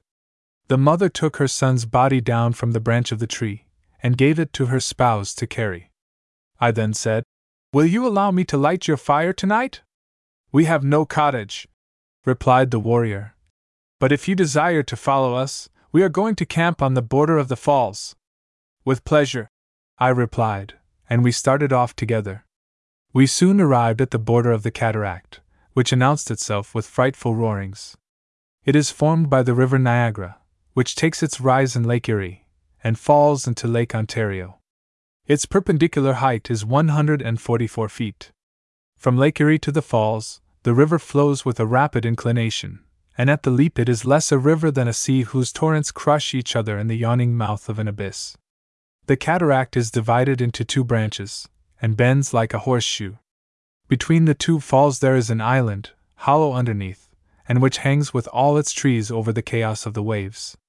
The mass of the river which rushes towards the north assumes the form of a vast cylinder, unrolling itself into a field of snow, and shining with every color in the sun that which flows to the east descends into a fearful shade, and might be taken for a column of the water of the deluge. A thousand rainbows bend and cross each other above the abyss. Striking against the shaken rock, the water rebounds in whirlwinds of froth that rise above the forests like smoke from a vast burning mass. Pine trees, walnut trees, and rocks worn into fantastic forms ornament the scene. Eagles, carried along by the current of air, are whirled down to the bottom of the gulf, and carcajous, hanging by their flexible tails to the ends of the fallen branches, wait to seize in the abyss the crushed bodies of bears and elks. Whilst I was contemplating this spectacle with a sort of pleasure mixed with terror, the Indian and his spouse left me. I looked for them as I ascended the riverside above the falls, and soon discovered them in a place suited to their grief. They were lying down upon the grass, with a number of old men, near some human bones wrapped in bearskins. Astonished at everything I had seen during the last few hours, I sat down near the young mother and said, What is all this, my sister? She replied, My brother, the earth of our country and the ashes of our forefathers follow us in our exile. And how? I asked. Have you been reduced to such a misfortune? The daughter of Celuta responded, We are the remains of the Natchez. After the massacre of our nation by the French, to avenge their compatriots, those of our brothers who escaped from the conquerors found refuge with our neighbors, the Chickasaws. We remained tranquilly with them for some time, but seven moons ago, the white men from Virginia took possession of our fields, affirming that they had been given to them by a king of Europe. So we raised our eyes to heaven, and, laden with the remains of our forefathers, started on our way across the desert. I was confined during the march, and as my milk was bad on account of my grief, it caused my child to die. As she spoke, the mother wiped her eyes with her hair. I wept also. After a while, I said, My sister, let us adore the Great Spirit. Everything happens by His command. We are all travelers, our fathers were the same, but there is a place where we shall find rest. If I were not afraid of my tongue being as indiscreet as that of a white man, I would ask of you if you have heard speak of Chactas the Natchez. At these words, the Indian woman looked at me and asked, Who has spoken to you of Chactas the Natchez? I replied, Wisdom. The Indian rejoined, I will tell you what I know, because you drove away the flies from the body of my son, and uttered good words concerning the Great Spirit. I am the daughter of the daughter of René, the European whom Chactas had adopted. Chactas, who had received baptism, and René, my unfortunate grandfather, perished in the massacre. Man passes constantly from grief to grief. I replied, bending myself with humility. You might also perhaps be able to give me news of Father Aubry? He was not more fortunate than Chactas, said the Indian. The Cherokees, who were hostile to the French, attacked his mission. They were guided thither by the sound of a bell that was rung to succor travelers. Father Aubry could have escaped, but he would not abandon his children, and remained to encourage them to die by his example. He was burned with great torture, but his enemies could not draw from him a single cry that might be turned to the shame of his God or to the dishonor of his country. During the punishment, he never ceased to pray for his executioners, and to pity the lot of his fellow victims. In order to compel him to betray a mark of weakness, the Cherokees led to his feet a Christian savage, whom they had horribly mutilated but they were much surprised when they saw the young man go down upon his knees and kiss the wounds of the old hermit, who cried out to him, My child, we have been given as a spectacle to men and to the angels. The Indians, furious at his expression, forced a red hot iron down his throat to prevent him from speaking, and thereupon, no longer able to console his fellow creatures, he expired. It is said that the Cherokees, accustomed though they were to see savages suffer with indifference, could not refrain from confessing that there was in Father Aubry's courage something unknown to them, and which surpassed every description of courage they had witnessed. Several of them, struck by his remarkable death, afterwards became Christians. On his return to the land of white men, several years later, Chactas, having heard of the misfortunes of the chief of prayer, went to gather the father's ashes, and those of Atala. He arrived at the spot where the mission had formerly existed, but he could scarcely recognize it. The lake was overflown, and the savannah changed into a marsh. The natural bridge, which had fallen in, had buried Atala's tomb and the groves of death beneath its ruins. Chactas wandered about the place for a length of time. He visited the hermit's grotto, which he found full of weeds and raspberry trees, and occupied by a fawn giving suck to her kid. He sat down upon the rock beneath which he had watched his dying Atala, but there was nothing on it beyond a few feathers fallen from the wings of some birds of passage. While he was weeping, the missionary's tame serpent issued from the neighboring bushes, and came creeping to his feet. Chactas warmed in his bosom the faithful friend who had remained alone in the midst of the ruins. The son of Outalissi stated that several times, at the approach of night, he fancied he saw the shades of Atala and Father Aubry rise out of the misty twilight. These visions filled him with religious fear and a joyful sadness. After having sought the tomb of his sister and of the hermit in vain, he was on the point of abandoning the spot, when the fawn from the grotto set to leaping in front of him. She stopped at the foot of the mission cross. That cross was then half surrounded by water, the wood of it was covered with moss, and the pelican of the wilderness loved to perch upon its worm eaten arms. Chactas judged that the graceful fawn had led him to the tomb of his host. He dug below the rock that had formerly served as an altar, and there found the remains of a man and woman. He had no doubt but they were those of the priest and of the Virgin, buried, perhaps, by the angels in that place. So he wrapped them in bearskins, and started on his way back to his country, carrying off the precious remains, which sounded on his shoulders like the quiver of death. At night he placed them under his pillow, and had dreams of love and of virtue. O stranger! You may here contemplate that dust, and also the remains of Chactas himself. As the Indian finished speaking, I rose, went towards the sacred ashes, and prostrated myself before them in silence.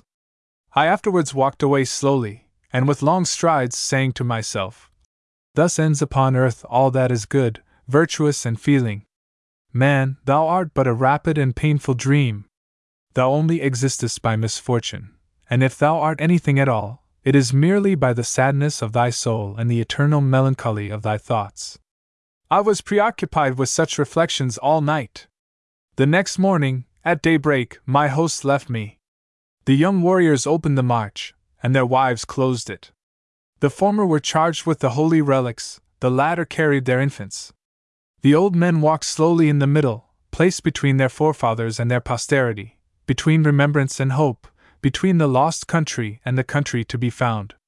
Oh, what tears are shed when we thus abandon our native land, when, from the summit of the mountain of exile, we look for the last time upon the roof beneath which we were bred, and see the hut streams still flowing sadly through the solitary fields surrounding our birthplace. Unfortunate Indians, you whom I have seen wandering in the deserts of the New World with the ashes of your ancestors, you who gave me hospitality in spite of your misery, I could not now return your generosity, for I am wandering, like you, at the mercy of men. But less fortunate than you in my exile, I have not brought with me the bones of my fathers. The end.